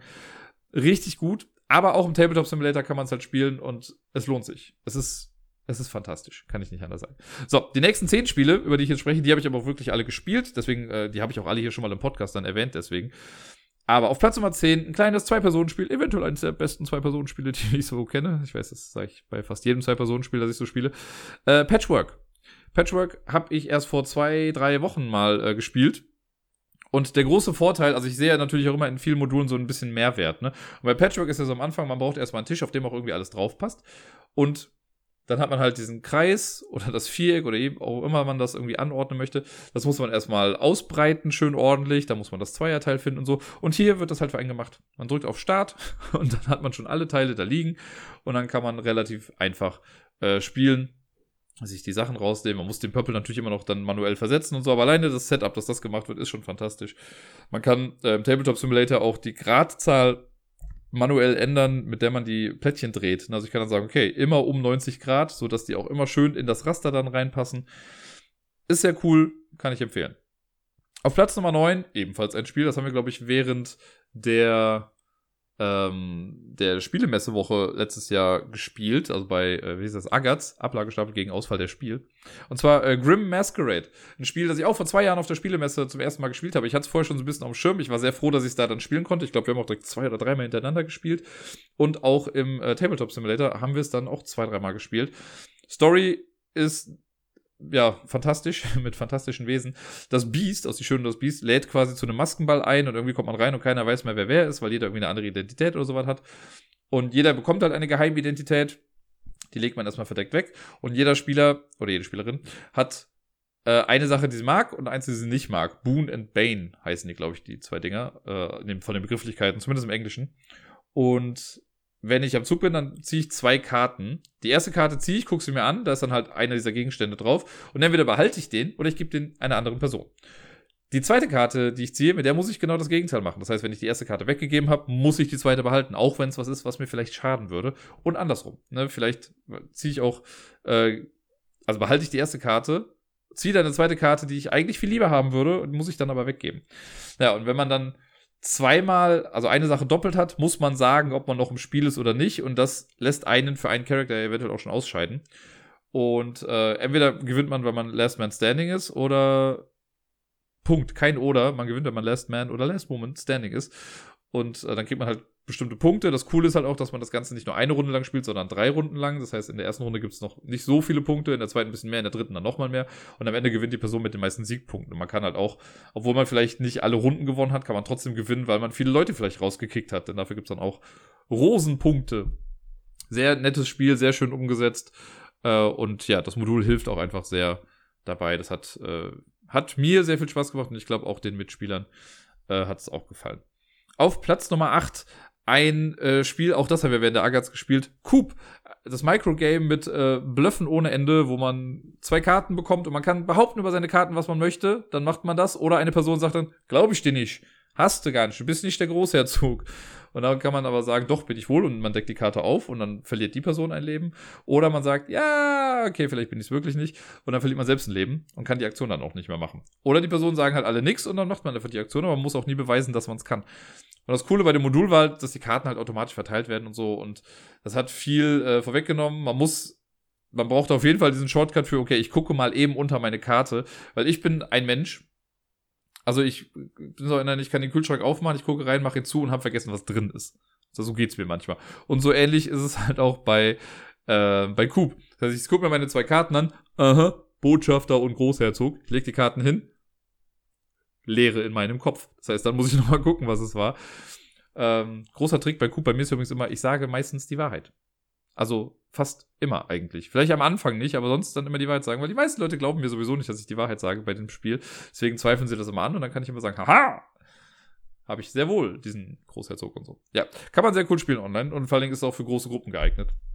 Auf Platz Nummer 7, ebenfalls für theoretisch größere Gruppen geeignet. Ein Spiel, was ich bisher jetzt schon, ja, an die 10, 12, 15 Mal oder so im Tabletop Simulator gespielt habe, insgesamt an Runden, äh, was in jeder Konstellation bisher super funktioniert hat und sehr spaßig war, ist äh, Similo. Similo, Similo, ich weiß nicht, ob es ein scharfes S ist oder ein weiches ist, aber dieses nette kleine Kartenspiel, das es in verschiedenen Sets gibt, ähm, wo, ja, also kooperativ, eine Person guckt sich eine dieser Karten an oder kriegt eine dieser Karten und das ist dann die Zielkarte. Diese Zielkarte wird mit elf anderen Karten äh, aus dem Set gemischt.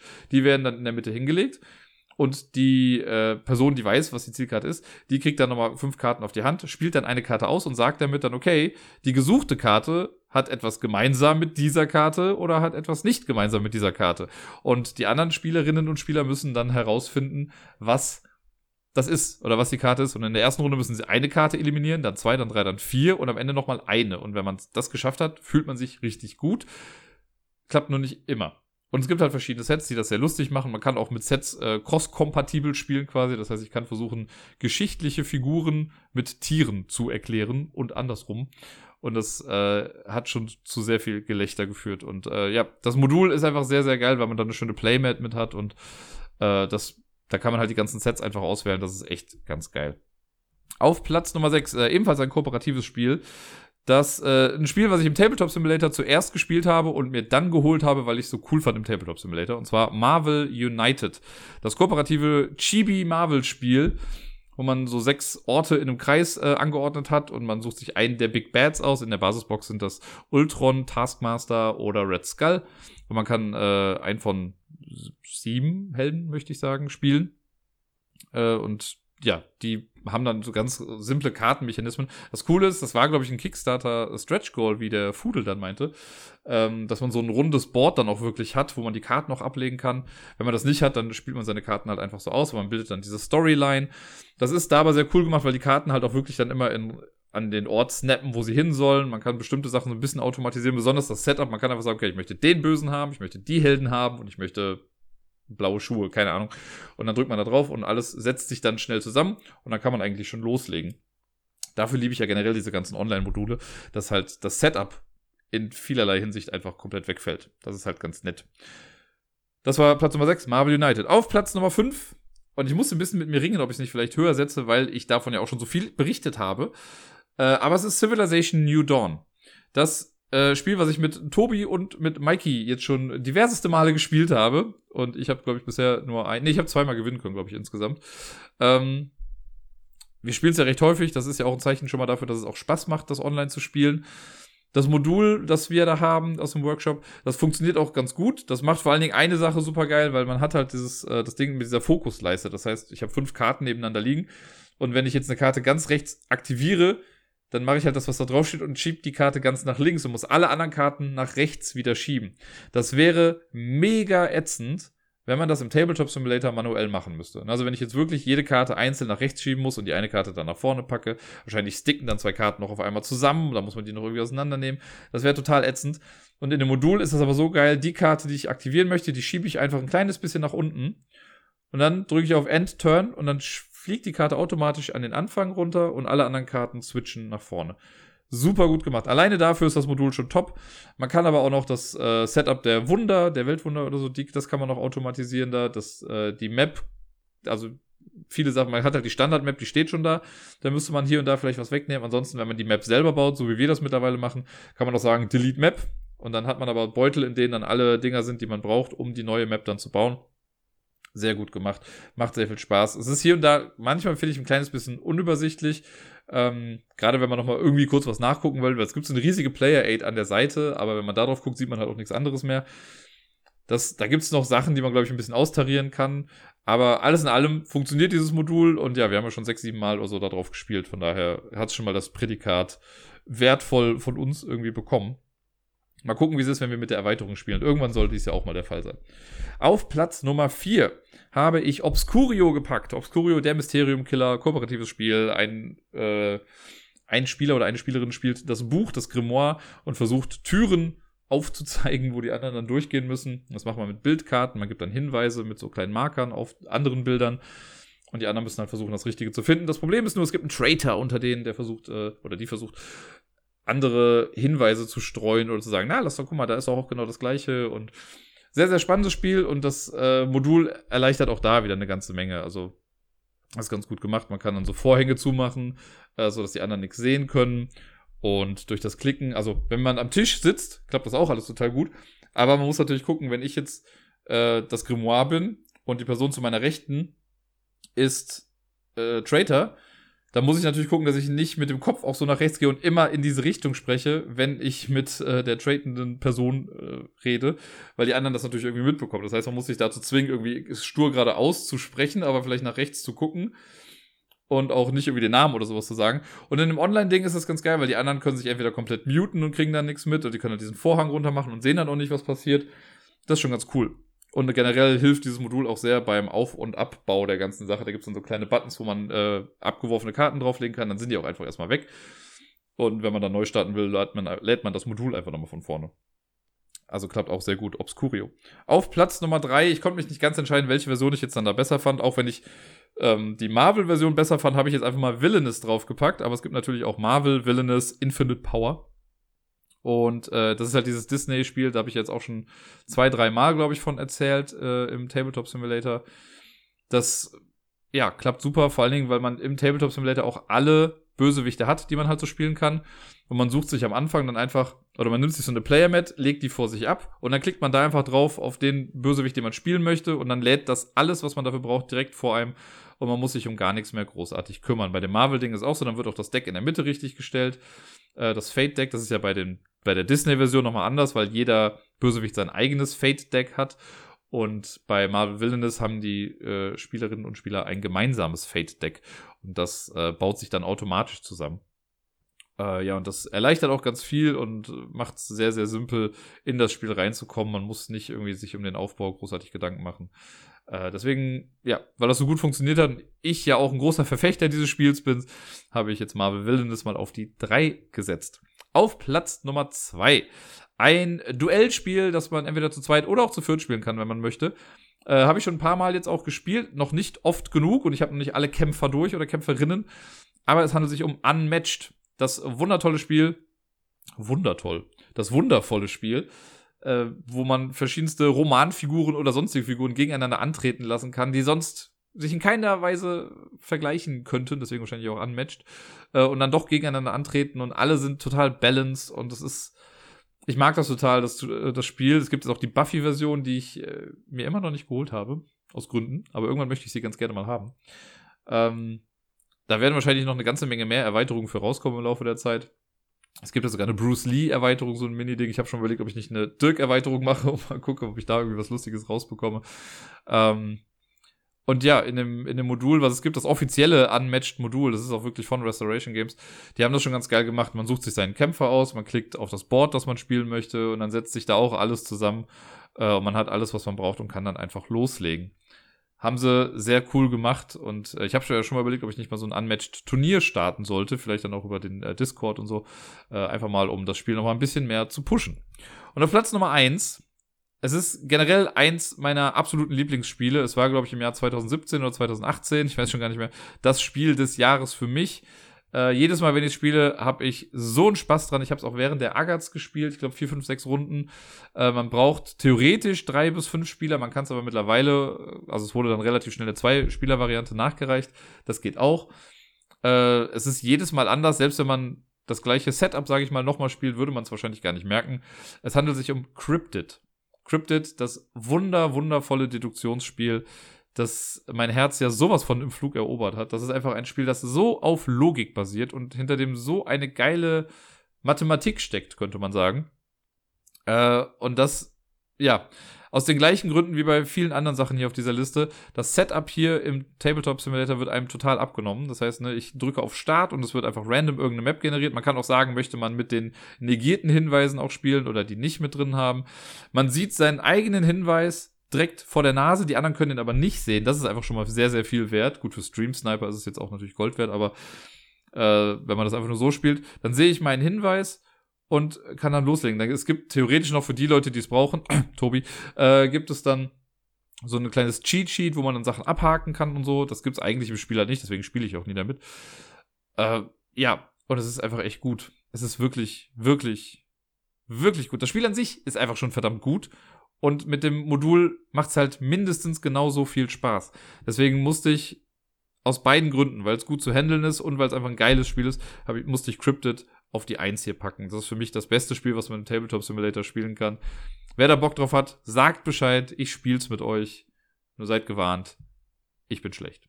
Und das war die Top 10 bzw. Top 11 Liste der Spiele, die man im Tabletop Simulator online spielen kann. Ich kann vielleicht noch kurz dazu sagen, ich habe äh, noch eine Mail bekommen, äh, wo dann, äh, wo jemand auch meinte, ja, die ganzen Online-Dinger, damit äh, wird die Person nicht so warm kann ich voll und ganz nachvollziehen. Ne, also ich bin eigentlich auch jemand, wenn ich die Wahl habe zwischen, ey, lass mal online was spielen und lass am Tisch was spielen, spiele ich was am Tisch. Weil das macht mir Spaß. Ich möchte auch Karten in der Hand haben, ich möchte Würfel würfeln und den Gegner in die Augen blicken und sowas. Aber ich habe auch diese ganze Online-Sache im letzten Jahr zu schätzen und lieben gelernt, stellenweise auch einfach, weil halt so viel möglich ist und man auch mal mehr Sachen ausprobieren kann. Weil ich halt viele Spiele, die ich jetzt online mal gemacht habe oder gespielt habe, hätte ich mir wahrscheinlich dann gar nicht gekauft oder habe mich dann auch wirklich so davon abgehalten, das dann zu kaufen, weil ich gesagt habe, ja gut, so geil ist es jetzt doch nicht. Für online reicht es, da spiele ich es dann hin und wieder mal. Und das sind alles Spiele, die ich mir im normalen Leben, wenn jetzt nicht Corona und all sowas wäre, hätte ich sie mir wahrscheinlich einfach mal gekauft, hätte sie dann gespielt und sie dann doch wieder relativ schnell dann weggegeben den Schritt kann ich halt mit dem Online-Ding jetzt ähm, ja einfach überspringen oder ignorieren oder wie auch immer. Deswegen finde ich, hat beides mittlerweile so für mich auf jeden Fall seine Daseinsberechtigung.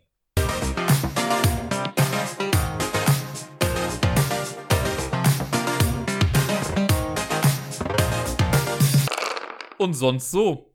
Ey Leute, es ist fucking März. Wann ist das denn bitte passiert? Ich habe heute echt wirklich aufs Datum geguckt und dachte so, erster, dritter, wollt ihr mich verarschen? Das Jahr hat doch gerade erst gefühlt angefangen. Und schon sind schon zwei Monate vorbei. Das ist echt heftig. Und nicht nur das, nicht nur, dass wir schon März haben. In zwei Wochen ist der Miepel einfach mal ein Jahr alt. Das, das will mir manchmal nicht so ganz in den Kopf gehen. Also gerade im letzten, in der letzten Woche, da komme ich gleich nochmal zu, aber ich habe an so vielen Stellen gedacht, so krass, die Zeit ist einfach so schnell vergangen, gerade halt in Bezug auf Miepel. Aber naja. Gut, eins nach dem anderen. Letzte Woche war Lampalooza endlich wieder, nachdem wir es ja einmal äh, haben ausfallen lassen, weil sowohl Sebi als auch ich dann irgendwie krank waren und das alles nicht so gepasst hat, haben wir gesagt, wir lassen es ausfallen. Das war Ausgabe 30. Wookie hat moderiert, er hat einen fantastischen Job gemacht, wie immer. Äh, hat alle Spiele so ein bisschen Friends-mäßig äh, angethemed, könnte man sagen. Es gab wieder was zu essen. Diesmal war es nicht ganz so geil wie sonst, aber es war irgendwie pervers lecker trotzdem. Ich fand's, also ich würde es auch noch mal essen. Äh, Im Endeffekt konnte ich gewinnen und es war arschknapp. Es war wirklich knapp. Ich fand es richtig spannend. Der Bayer hatte 15 Punkte, ich hatte 16 Punkte am Ende. Es war wirklich, wirklich heftig knapp. Äh, ja, und jetzt, genau, heute gibt es keinen Lampelusa. Nächste Woche gibt es dann wieder eine Ausgabe. Ich muss mir noch Spiele ausdenken, also ein paar habe ich schon, aber mir fehlen noch so ein paar Feinheiten. Wahrscheinlich äh, mache ich den klassischen Wookie und am Sonntagabend fallen mir dann die letzten Spiele ein. Aber äh, ja, ich freue mich wieder, moderieren zu dürfen natürlich. Ich bin endlich wieder bei den ungeraden Zahlen angekommen. ich war, anfangs war das so ein bisschen der Running Gag, dass ich alle ungeraden äh, Ausgaben moderiere. Dann waren es irgendwann die geraden. Jetzt bin ich wieder bei den ungeraden angekommen. Mal gucken, wie lange das hält. Wahrscheinlich werde ich dann in der übernächsten Ausgabe auch direkt wieder verlieren oder so. Aber schauen wir mal. Ähm, dann, genau, am Dienstag ging es dann auch weiter mit Orbs. Das ist ja auch einmal ausgefallen, weil der Dienstag, vor zwei Wochen war der Dienstag, in dem ich den Hexenschuss dann hatte. Oder vor drei Wochen dann mittlerweile. Äh, und wir brauchen dann so ein kleines Recap, was passiert ist. Äh, wir sind aber alle wieder relativ schnell reingekommen. Und ich habe jetzt die, ich nenne sie jetzt mal die Tanglewood-Trilogie, die habe ich jetzt dann abgeschlossen. Mit einem Ende, was wahrscheinlich einige nicht so ganz erwartet hätten. Äh, das war aber von Anfang an noch so ein bisschen mein Plan. Ich hatte noch hier und da so ein paar, äh, ja, wie soll ich sagen, Ausweichwege, die man hätte einschlagen können. Aber das war so im Endeffekt das, was ich eigentlich wollte. Und es wirkte, glaube ich, nur so ein bisschen abrupt. Einfach nur, weil die, äh, ja, die Protagonisten der ganzen Sache, also meine, meine Spielerinnen und Spieler, die sind relativ straightforward dann auf einen Punkt losgezogen und haben ganz viele andere Sachen, die eigentlich noch in diesem Haus verteilt waren, gar nicht gesehen. Hätten die die gesehen, würden ein paar Sachen wahrscheinlich noch ein bisschen mehr Sinn ergeben. Aber naja, was will man machen? Jetzt haben sie es halt so rausbekommen. Die nächste Folge wird dann wahrscheinlich noch mal so ein bisschen, ähm, Exposition, also mal so ein bisschen drüber reden, okay, was ist jetzt eigentlich hier gerade los? Und danach äh, kann es dann, glaube ich, auch wieder spannend weitergehen. Was mir so ein bisschen aufgefallen ist, was so ein kleiner Stilbruch vielleicht auch war, was ich aber im Endeffekt gar nicht so schlimm fand. Ähm, es hat sich relativ schnell etabliert, dass diese Truppe eine sehr lustige Truppe ist mit den Charakteren. Ne? Das hab ich, anfangs habe ich gar nicht drüber nachgedacht, sondern dachte mir, ja, die spielen alle einfach todernste Leute oder sowas, aber nein. Das, äh, die sind alle sehr witzig angehaucht, was sehr cool ist. Also ich will mich gar nicht beschweren. Es macht sehr viel Spaß damit. Und auch diese ganze Gruppendynamik ist einfach zum Schießen stellenweise. Das hat sich so ein kleines bisschen gebissen mit der Ernsthaftigkeit, wie ich dieses Haus kreiert habe, in äh, dass sie dann reingegangen sind. Und auch dieser, es gab halt so einen kleinen Reveal, der halt dann schon was, was härter war. Ähm, aber ich fand, das passte dann ganz gut, ne, um zu zeigen, so trotz all dieser Humorsachen, die es hier gibt, ist das Ganze auch immer noch irgendwie so ein halbwegs ernstes Thema. In der Spielwelt jetzt natürlich, ne. Jetzt ist für mich gerade noch so die Frage, okay, passe ich das jetzt an und mache das Ganze doch eher so ein bisschen tongue-in-cheek? Oder bleibe ich einfach dabei und sage, okay, es ist halt einfach was härter hier und da die bringen einfach nur noch ein gewisses Licht mit in diese Dunkelheit, was ich eigentlich auch ganz schön finde. Nächste Woche geht's da auf jeden Fall dann auch weiter. Also am, was ist dann, der neunte, dritte dürfte es dann sein. Da machen wir dann weiter mit Orbs. Ja, letzte Woche war ich generell viel draußen. Das Wetter war ja verdammt geil. Also gefühlt irgendwie von Schnee an dem letzten Wochenende davor oder so ging es ja dann zu 20 Grad im Schatten und so. Das war echt geil. Also ich war jeden Tag, ich glaube, ich war wirklich jeden Tag mit Miepel viel draußen. Äh, wir haben jetzt mittlerweile so eine kleine Routine hier, weil, ich, da komme ich gleich noch zu, aber ich kann ja immer noch nicht mit ihr großartig hier in der Wohnung sein. Äh, und dann habe ich sie meistens irgendwie nach der Arbeit oder halt, wenn ich Homeoffice hatte, dann einfach so mal am Nachmittag oder gegen Mittag dann abgeholt. Dann sind wir mit der Bahn runtergefahren äh, zum See. Äh, wir haben ja einen, der ist nicht weit weg, irgendwie so im Stadtwald hier in Köln. Äh, und dann gehe ich mit ihr an den See dran. Auf dem Weg dahin begegnen uns immer viele Hunde, die sie immer schön begrüßt mit entweder also sie schnüffelt dann quasi immer so. Sie macht dieses Schnüffelgeräusch, weil ich ihr mal gezeigt habe, dass Hunde auch viel schnüffeln. Und, äh, oder sie macht wa wa wa wa wa, weil das heißt auch Hund. Wahlweise auch mal Bahn oder Auto, aber in der Regel ist es Hund. Und dann gehen wir zu, einem, zu dem See, da sind dann immer ganz viele Enten. Und die guckt sie sich dann ganz aufgeregt an. Sie versucht dann immer den Enten hinterher zu laufen, aber die Enten sagen, nein. Die laufen dann nämlich immer weg.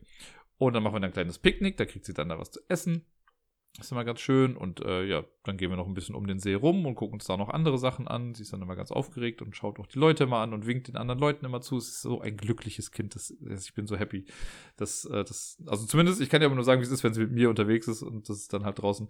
Und da ist sie immer ein, ein kleiner Sonnenschein und seltenst schlecht gelaunt. Irgendwie. Das ist wirklich sehr, sehr süß und äh, also nicht nur, dass die, die Sonne von außen sehr scheint, nein, auch die Sonne in meinem Herzen äh, erstrahlt in vollem Glanze, könnte man sagen. Sehr poetisch hier, ich weiß. Ja, und dann ist es meistens so, dass sie dann irgendwann total müde wird. Äh, und dann packe ich sie in den Bondolino, also halt in so einen Tragegurt. Und dann schläft sie da binnen kürzester Zeit ein äh, oder binnen weniger Sekunden. Und dann gehe ich mit ihr selber noch halt ein bisschen am Kanal entlang oder halt über den Friedhof dann auch wieder so langsam zurück. Und dann schläft sie so 40 bis 60 Minuten. Und wenn sie dann wach wird, dann gehe ich noch ein kleines bisschen und bringe sie dann so langsam wieder zurück, damit sie dann da was zu essen bekommt auch. Und das sind immer sehr, sehr schöne, sehr energiespendende Ausflüge, wie ich finde. Auch wenn es jeden Tag das gleiche ist, aber es macht trotzdem viel Spaß und ah, es freut mich einfach sehr. Letzte Woche war es einmal lustig. Ich glaube, das war letzte Woche Freitag. Möglich, dass es am Freitag gewesen ist. Da, ähm, Samstag, ist ja auch egal. An irgendeinem Tag letzte Woche war es. Auch wieder gleiches äh, Szenario. Ich bin mit ihr draußen gewesen, war dann in dem Park und sie war mega aufgedreht. Sie war super happy die ganze Zeit und es war super schönes Wetter. Da bin ich auch, also das erste Mal oder der einzige Tag letzte Woche, wo ich auch ohne Jacke draußen war. Ich bin einfach nur im T-Shirt rumgelaufen. Und, also, Hose hatte ich auch noch an den Schuh. Und bin dann halt rumgegangen. Äh, und wieder das gleiche Ding, ne? Enten uns angeguckt, wir haben was gegessen. Dann habe ich sie auf meine Schulter genommen.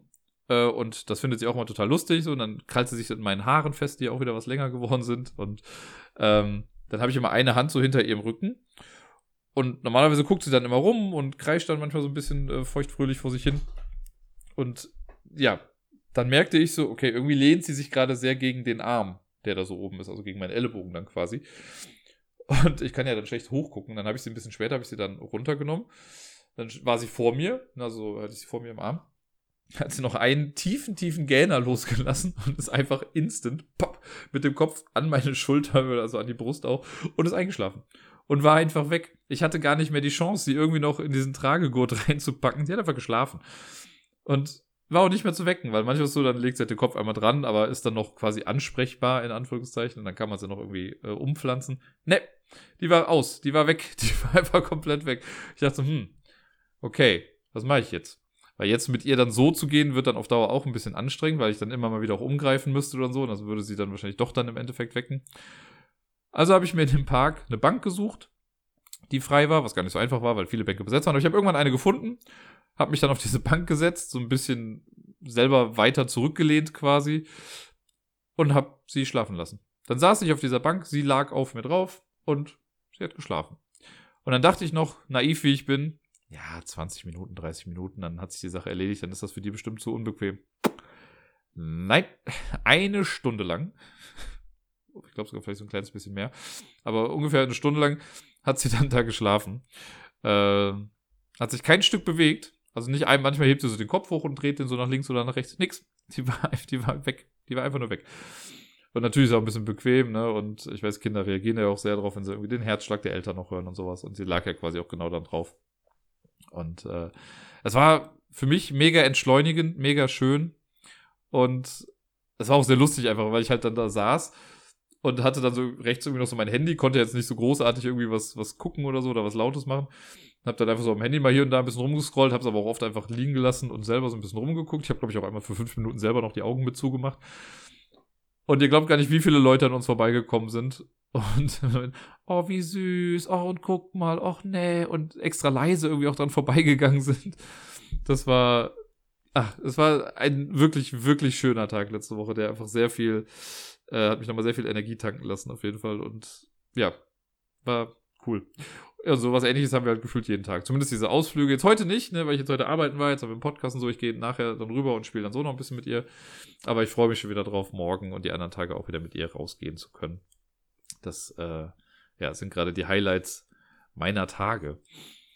Ja, äh, was war denn sonst noch so letzte Woche? Ah, genau, letzte Woche, ich hatte eine, das reiße ich nochmal ganz kurz an, ich hatte eine Diskussion mit einer Person, äh, die mich so ein bisschen äh, mitgenommen ist das falsche Wort. Also so gesehen hatte ich zwei Diskussionen letzte Woche, aber eine ist überhaupt nicht nennenswert hier. Nee, aber eine Sache, es geht um so Corona und so Gedöns. Da habe ich mit jemandem gesprochen. Äh, und da ging es halt, das ist eine Person, die kommt aus dem Nichts dann immer mit so Corona-Themen. Es hat, niemand hat irgendwie ansatzweise auch nur Corona gesagt. Das ist so dieses typische Meme von wegen niemand, wirklich niemand, die Person. Übrigens Corona. Äh, und da ging es dann ein bisschen um Impfung und ja, und fing dann auf einmal an mit, äh, ist übrigens niemand aus dieser Brettspiel-Bubble hier. Ne? Also ich sage jetzt den Namen nicht, weil ich hier jetzt jemanden schützen möchte oder so, sondern einfach, weil ich mir denke, ist jetzt auch egal. Es geht ja einfach um die Kernaussage gerade. Äh, meinte so, ja, man ist ja schon sehr eingeschränkt, man wird ja schon in seinen Menschenrechten beschnitten, wo ich meinte, äh, nein. Ne? Also so schlimm ist es nicht. Ja, wir machen hier unter Einschränkungen sowas, aber ne, wir leben alle noch und wir können alle noch relativ viel machen, finde ich, so für das, was eigentlich gerade weltweit abgeht. Äh, ist natürlich auch mein persönliches Empfinden und so, ne? Aber gut, damit kann ich erleben, wenn Leute sagen, ja, sie fühlen sich jetzt so eingeschränkt. Hauptsache, man hält sich dran, ne? Macht die Person auch. Und dann ging es aber dann noch um das Thema Impfen und ja, ich weiß ja nicht. Und dann habe ich irgendwas gesagt von wegen, naja, aber wenn wir uns alle nicht impfen lassen würden, würden halt wahrscheinlich auch eine ganze Menge Menschen oder sehr, sehr viele Menschen sterben. Und dann meinte, meinte die Person, ja, viele sind das nicht. Das wären doch nur 10% der Weltbevölkerung. Und da bin ich echt, meinte ich echt bitte was? 10% der Weltbevölkerung, das ist fucking ganz Europa. Das heißt, das wäre für die Person okay, dass ganz Europa einfach drauf geht, weil, ja, wir lassen uns mal alle nicht impfen oder so. Leute, lasst euch impfen. Ganz einfach. So, ne? Und es ist auch scheißegal, welcher Impfstoff. So, dann geht es euch vielleicht zwei, drei Tage mal irgendwie schlecht oder so. Aber dann seid ihr geimpft. So, ganz einfach. Ich habe dann auch so für mich mal überlegt, ich wurde ja auch schon gegen ein paar Sachen irgendwie mal geimpft in meinem Leben. Bei keiner Sache, bei keiner Impfung habe ich mich irgendwie gefragt, hm, was ist das jetzt für ein Impfstoff? Woher kommt der? Wo wurde der gemacht? Da bist du zum Arzt gegangen, wurde geimpft und gut ist. Ne, und für viele wirkt das, glaube ich, einfach nur so gerade von wegen, oh ja, äh, komisch, die Krankheit gibt es das ja letztem Jahr, ist auch Quatsch. Ähm, und jetzt gibt es auf einmal schon Impfstoff, das muss auch viel länger gehen, ja, dass wir mit der Forschung aber insgesamt ja auch schon ein bisschen weiter sind und dass generell an solchen Impfstoffen auch schon seit Jahrzehnten irgendwie gearbeitet wird. Das versuchen, verstehen einige nicht ganz so. Naja, ist ja auch egal. Ich möchte jetzt keine große Diskussion darüber anfangen. Habe ich dann, dann nämlich auch nicht. Ich habe das dann einfach gesagt, okay, pff, du darfst deine Meinung gerne haben. Bitte erzählen sie keinem anderen, weil ist scheiße. Aber naja, schwierige Sache. Schwierige Sache übrigens. Wir erinnern uns, Dirk hat ein Wohnungsproblem, also beziehungsweise die Wohnung hat ein Problem mit Dirk anscheinend, weil äh, ich habe das Gefühl, die Wohnung denkt langsam, ich bin der Schimmel und versucht mich hier langsam rauszubekommen, so wie die Wohnung gegen mich arbeitet zurzeit. Der Schimmel floriert nach wie vor, es geht immer schon ein bisschen weiter. letzte Woche sind ein paar Sachen passiert in diese Richtung. Und einmal bin ich, also ich bin ja wirklich, ich meine, ich kann viel reden, schnell reden. Ich habe, glaube ich, relativ viel Energie, könnte ich jetzt mal so sagen. Aber alles in allem, all things considered, bin ich ja ein relativ gesettelter, gelassener Mensch. Und ich kann nicht so viel aus der Ruhe bringen. Also selbst wenn ich mal schnell spreche und also was, bin ich ja innen, in mir immer noch sehr ruhend. Letzte Woche bin ich einmal zur Weißglut gekommen. Und das passiert wirklich nicht so oft, ne? Und eine Person musste es ausbaden, die Person hat es aber auch nicht anders verdient in dem Fall. Und zwar der Hausmeister hier. Es war wie folgt. Letzte Woche Mittwoch. Also wir erinnern uns nochmal, vor zwei Wochen oder vor drei Wochen, ich weiß es schon gar nicht mehr ganz genau, habe ich den Hausmeister ja mal gerufen, als meine Klospülung hier kaputt gegangen ist. Da ich gesagt, ja, kannst du mal angucken, wo er noch meinte, ja, muss alles austauschen, ist kaputt, willst du Wasser anstellen, Wasser abstellen, bla bla bla, all dieses ganze Gedöns, wo ich schon dachte, okay, der hat keine Ahnung von dem, was er hier sagt. Äh, da, an dem Tag, habe ich ihm auch gezeigt, was hier gerade wassermäßig so los ist in der Wohnung, ne, mit Schimmel an der Wand und allem möglichen. So, es ist Mittwoch, war es, glaube ich. Oder Dienstag, kann es auch gewesen sein, wie auch immer. Ich glaube, es war Dienstag. Klingelt an der, ne, klopft an der Tür, da war ich gerade im Homeoffice hier, klopft an der Tür. Steht er da mit einer mir unbekannten Person. Stellt sich raus, ist irgendwie der Freund der neuen Mieterin in der Wohnung unter mir. Meint so, hast du ein Wasserproblem? Und dann habe ich ihn erstmal angeguckt und meint so, ja, habe ich dir gezeigt.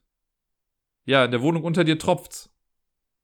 Hab mir gedacht, dass das irgendwann mal passieren wird, ne? Weil so viel Wasser wie hier anscheinend durchläuft, das muss ja mal irgendwie schwerkraftmäßig auch nach unten gehen. Ja, dann ist er nochmal reingekommen und guckte so im Bad. Ich habe ihn nicht reingebeten, er ist einfach reingekommen. Das hasse ich ja eh schon mal wie die Pest, ne? Aber okay. Ist kein Vampir anscheinend. So, er geht dann irgendwie so zum Badezimmer, guckt nochmal. Ja, aber hier läuft ja gar kein Wasser. Ich sag, ja, no shit, Sherlock. Ich dusche ja gerade auch nicht. Ich stehe ja gerade vor dir. Ja, aber unten tropft's ja. Ich sag, ich war halt vor einer Stunde duschen. Wahrscheinlich sackt das so langsam runter. Hast du das Wasser abgedreht? Wow.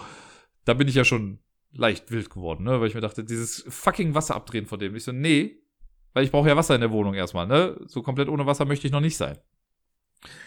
Naja. Dann kam wieder sowas wie, ja, da muss doch jemand Bescheid sagen. Ich so, ey, ich habe vor, seit zwei Monaten warte ich hier, oder in dem Fall war es irgendwie anderthalb Monate, da habe ich schon jemandem Bescheid gesagt, ne? Das ist noch nichts passiert.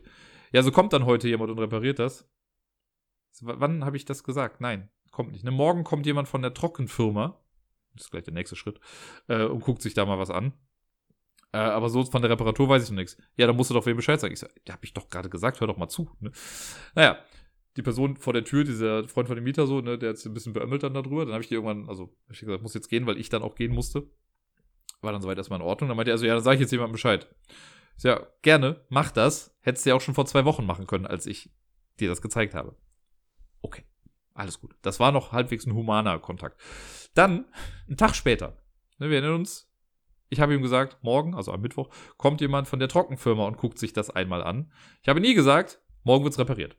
Am Mittwoch komme ich von irgendwas, ich weiß schon gar nicht mehr, was es war. Ich glaube, genau, ich war mit Miepel gerade unterwegs, kam dann äh, nach Hause, steht er da. Und ist der Schaden behoben? Ich sag, nein. Ja, du hast doch gesagt, heute wird's repariert. Nein, ich habe gesagt, heute kommt jemand von der Trockenfirma. Ah, und morgen kommt dann einer zur Reparatur. Das habe ich nie gesagt. Ne? Und meinte, doch, doch, morgen kommt einer. Ich habe da jemanden geholt. Ich so, ja, hallo? Das muss doch vielleicht jemand mit mir mal absprechen, ob ich dann überhaupt zu Hause bin. Ich wäre zu Hause gewesen, davon abgesehen, ne? aber trotzdem. So, von wegen, ich weiß davon doch gar nichts. Das ist doch meine Wohnung gerade hier. Also vielleicht nicht als Eigentümer, ne, aber ich wohne ja gerade hier. Deswegen wäre es schon gut, wenn jemand mit mir darüber spricht, wann in dieser Wohnung irgendwie was repariert werden soll. Ja, hast du da keinen Bescheid gegeben? Und dann war ich so, Alter, ich habe dir jetzt schon mehrfach Bescheid gesagt, du weißt, was da passiert ist, du bist hier auch Teil der Hausverwaltung, du hättest das machen können.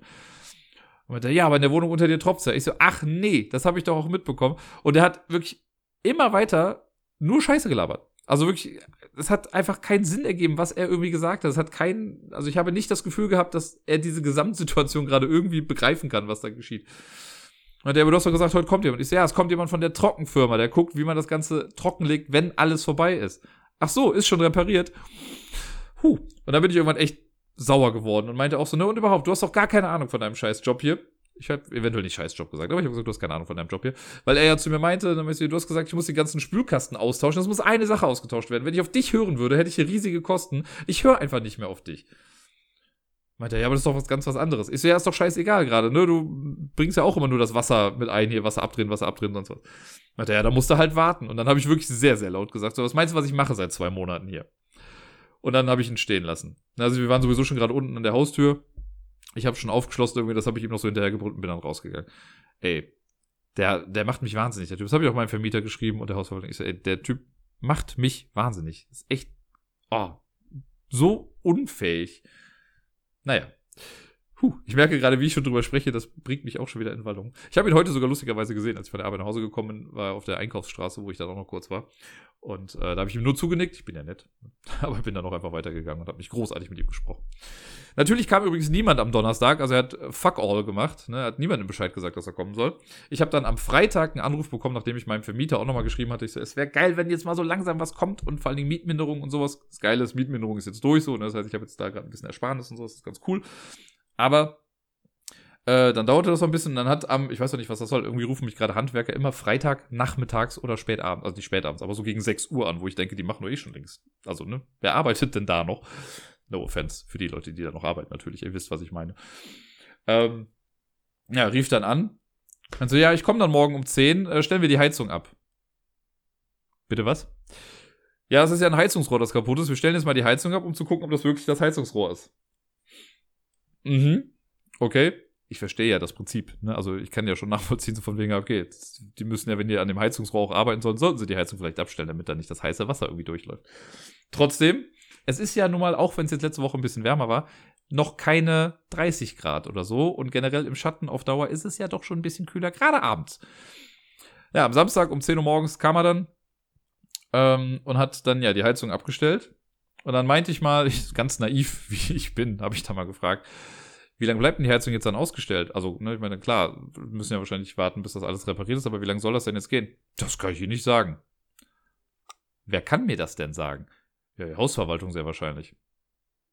Die Hausverwaltung, die Sie damit beauftragt hat, jetzt hier die Heizung auszustellen, hat Ihnen nicht gesagt, wie lange das alles gehen soll und schon mal gesagt, wann Sie das reparieren sollen? Nee.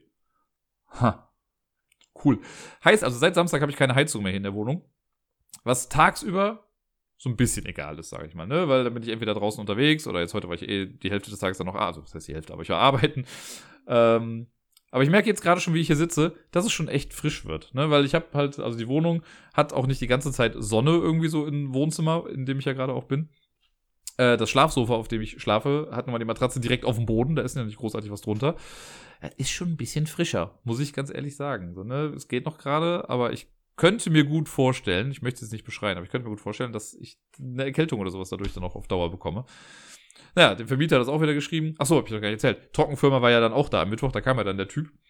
Super netter Typ, ne? Also mega gut, kam irgendwie an, hat irgendwie ein paar Fotos gemacht, hat hier Messungen gemacht äh, und halt generell das Haus oder die Wohnung, so den Grundriss einmal aufgenommen, um so auszurechnen, wie das dann hier getrocknet werden müsste. War schon so ein bisschen beunruhigend, weil er da meinte, ja, natürlich müssen sie Tapete komplett abmachen, Fußbodenleisten abmachen, Boden aufmachen, die Wand anrauen, in den Boden reinbohren, äh, so Löcher, damit diese Trockenluft dann auch überall hinkommt. Da das Ganze hier jetzt mittlerweile ja schon zwei Drittel meiner Wohnung einnimmt, werde ich den Rest der Zeit wohl nicht mehr äh, begehen können. Gehe ich zumindest gerade von aus, ne? Oder was weiß ich. Aber naja. Äh, und der meinte aber dann auch so, ja, aber der Schaden wurde doch jetzt dann schon behoben. Ich so, nee, das ist ja gerade das Absurde, dass jetzt schon jemand von der Trockenfirma kommt, obwohl das Problem ja noch gar nicht behoben ist. Es ist ja immer noch nass. Es hat noch niemand irgendwie was getan, um den Schaden zu beheben. Und jetzt kommen sie und machen das ja mit der. Ist in der Tat ein bisschen seltsam. Ich mache nur das, was die Hausverwaltung mir gesagt hat. Ich so, ja, der kann ja auch am wenigsten was dafür, ne? Der führt halt aus. Aber wenn das jetzt noch zwei, drei Wochen dauert, wer weiß, wie lange das war. Also nachher habe ich es im Wohnzimmer hier, dann kann er nochmal neu seinen Kostenvoranschlag machen oder so. Naja. Jetzt äh, harre ich der Dinge. Ich hatte gehofft, dass sich heute vielleicht jemand meldet, äh, bezüglich eines Termins vielleicht für die nächsten äh, Tage mal, damit da mal was passiert. Äh, mein Vermieter, mit dem habe ich gestern telefoniert, der meinte auch noch so, ja, äh, er ruft heute auch nochmal an. Es ist, äh, ja, nichts passiert bisher. Und mal gucken, wie lange sich das jetzt noch hinzieht. Ich, äh, naja. Der Trockenmensch meint übrigens auch, ja, Mindesttrockendauer sind immer zwei Wochen, die sowas dauert. Bei der Größe des Schadens in dieser Wohnung geht er von mindestens drei Wochen aus. Was bei mir im Kopf so klingt wie, okay, es sind mindestens vier Wochen. Weil mindestens drei Wochen heißt, es können auch mehr sein. Also gehe ich von mindestens vier Wochen aus. Das heißt, selbst wenn die jetzt anfangen würden, zu reparieren und was weiß ich nicht alles zu machen. Ne? Angenommen, morgen würden welche kommen. Und angenommen, die sind so gut, dass sie das an einem Tag hinbekommen, was bestimmt theoretisch machbar wäre. Aber angenommen, die machen das. Dann würde das bestimmt nochmal danach zwei, drei Tage dauern, bis, sag ich mal, die Wanne wieder drin ist, das Silikon wieder alles dran ist, die ganzen Fugen gemacht sind und sonst irgendwas. Dann muss die Trockenfirma anrücken und das Ganze aufbauen. Das heißt, ich bin bis Mitte April, wenn nicht sogar Ende April, vermute ich gerade, noch damit beschäftigt hier. Und da habe ich null Bock drauf, ganz ehrlich. Ne, weil es ist halt auch, also ich für mich komme ja damit klar, so, ne, dass hier, dass ich hier bin und gerade nur noch irgendwie im Wohnzimmer lebe und die anderen Zimmer nur noch so rudimentär irgendwie mal mit benutze. Aber es fehlt mir halt auch total, zum Beispiel Miepel hier drin zu haben. Ne? Ich, wenn sie hier ist, dann meistens nur halt im Bondolino, weil ich dann schnell was hole, bevor ich sie wieder rüberbringe oder so. Aber hier in der Wohnung spielen, haben wir jetzt seit einem Monat schon nicht mehr gemacht. Ne? Und ich meine, sie hat ja auch Spielzeug hier, sie hat ja ihr Zimmer hier und das alles.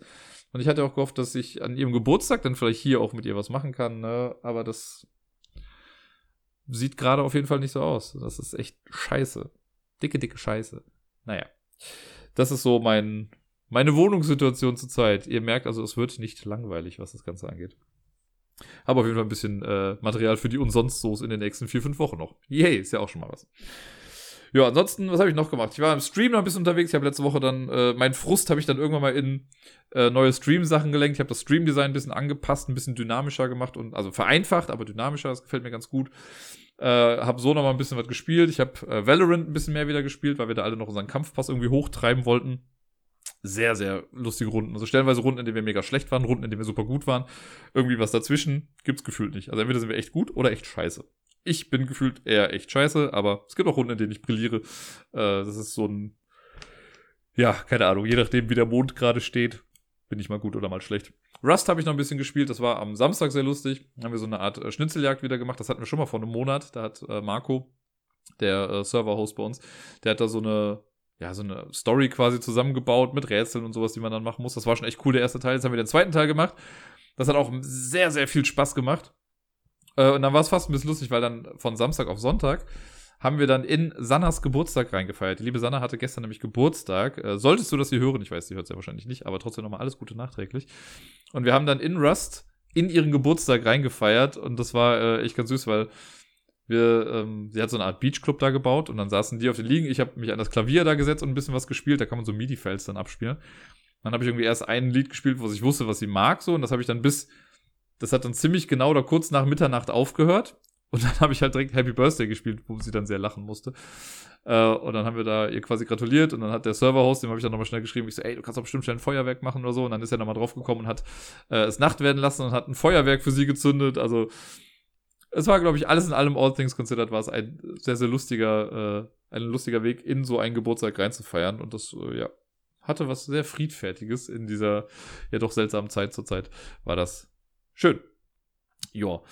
Ähm, genau, dann äh, nochmal, ne, für die Leute, die es letzte Mal vielleicht nicht ganz mitbekommen haben oder so, aber wer Bock hat auf Boardgame Arena, edit mich ruhig, Ablagestapel ist da mein Name, können wir was spielen. Ihr habt jetzt mitbekommen heute, dass ich, also falls ihr den ersten Teil gehört habt mit den Spielen, dass ich da relativ viel drauf gespielt habe. Ich äh, mache fast alles mit. Ich spiele auch gerade eine Runde Through the Ages, ähm, bei der ich eventuell mega auf die Nase bekomme. Der Michael macht mich da so ein bisschen fertig gerade. Aber ich muss erstmal wieder reinkommen. Aber auf sowas habe ich auch Lust. Generell auch mal Sachen, die ich nicht kenne. Ich probiere alles aus. fast alles. Wobei, ich mache fast alles mit. Es gibt auch so ein paar Spiele, die habe ich früher häufiger mal gespielt, die habe ich jetzt schon lange nicht mehr gehabt. Sowas wie Gosu. Gosu habe ich äh, relativ oft gegen Deni gespielt und ich fand es ganz cool. Aber seit acht Jahren auch schon wieder nicht mehr. Also es ist, äh, ja, da kann man noch viel machen. Deswegen, wenn ihr Bock habt, Edit mich ruhig. So, und jetzt kommen wir zur großen, großen äh, Preisverleihung. Ich habe ja beim letzten Mal äh, angekündigt, ne, ich habe ja einen Rift Force extra. Ich habe mir zwei bestellt, damit ich eins dann verlosen kann. Und habe dann dazu aufgefordert, äh, gefördert, gefordert, sagt mir, wer äh, für die Illustrationen in Rift Force verantwortlich ist und ihr seid im Pot. Und acht Leute haben mir geschrieben, mit der richtigen Antwort. Äh, die richtige Antwort ist Miguel Coimbra, oder wie auch immer man ihn ausspricht. So ähnlich wie Oriflamme, ich habe keine Ahnung, aber der Spanier ist oder Mexiko, Mexikaner oder sonst irgendwas, würde ich sagen, Miguel Coimbra. Und äh, genau, das haben mir acht Leute zukommen lassen, diese Antwort. Und jetzt habe ich überlegt, ich könnte einfach einen achtseitigen Würfel werfen. Aber ich mache so wie äh, beim letzten Mal auch. Ich lasse Google das Ganze machen mit einer Zufallszahl. Und dann äh, habe ich eine Liste stehen von 1 bis 8 quasi durchnummeriert, wer äh, dran teilnimmt. Und dann wissen wir, wer es war. So, jetzt muss ich nur gerade Google hier sagen, ihr werdet es dann auch hören, ne? ich mache dann wieder hier Sprachsteuerung. Und dann gucken wir mal. Ich drücke auf den Knopf. Sekunde. Zufallszahl zwischen 1 und 8. Es kommt. Langsam. 4. Es ist die 4. Und da würde er sich sehr freuen. Es ist äh, ein Mensch, der heute alleine schon im Podcast ein paar Mal hier erwähnt wurde und auch in den letzten Wochen immer mal wieder erwähnt wurde und mit dem äh, wir über Discord auch sehr viel kommunizieren. Der liebe Helmut. Du bist die Nummer vier.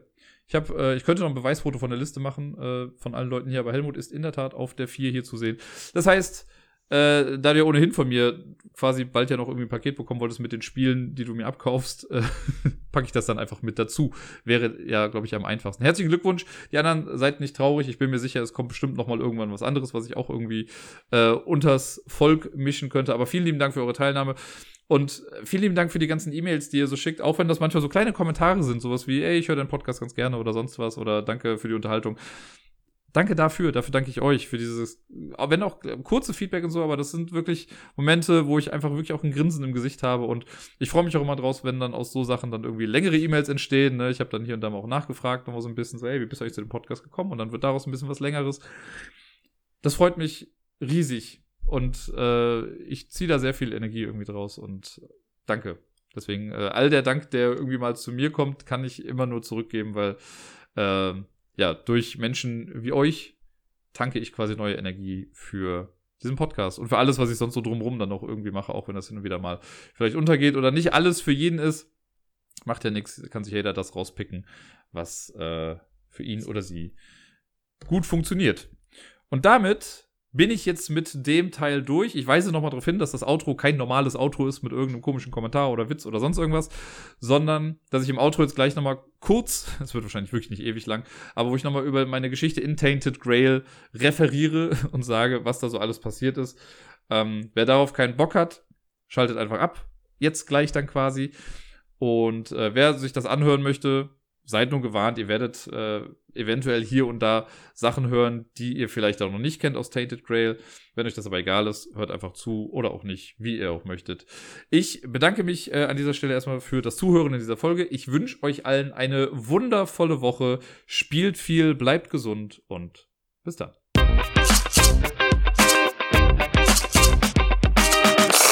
Herzlich willkommen zur Nachbesprechung von Tainted Grail. Machen Sie es sich bequem. Könnte ein bisschen dauern, das Ganze. Nein, also, Tainted Grail.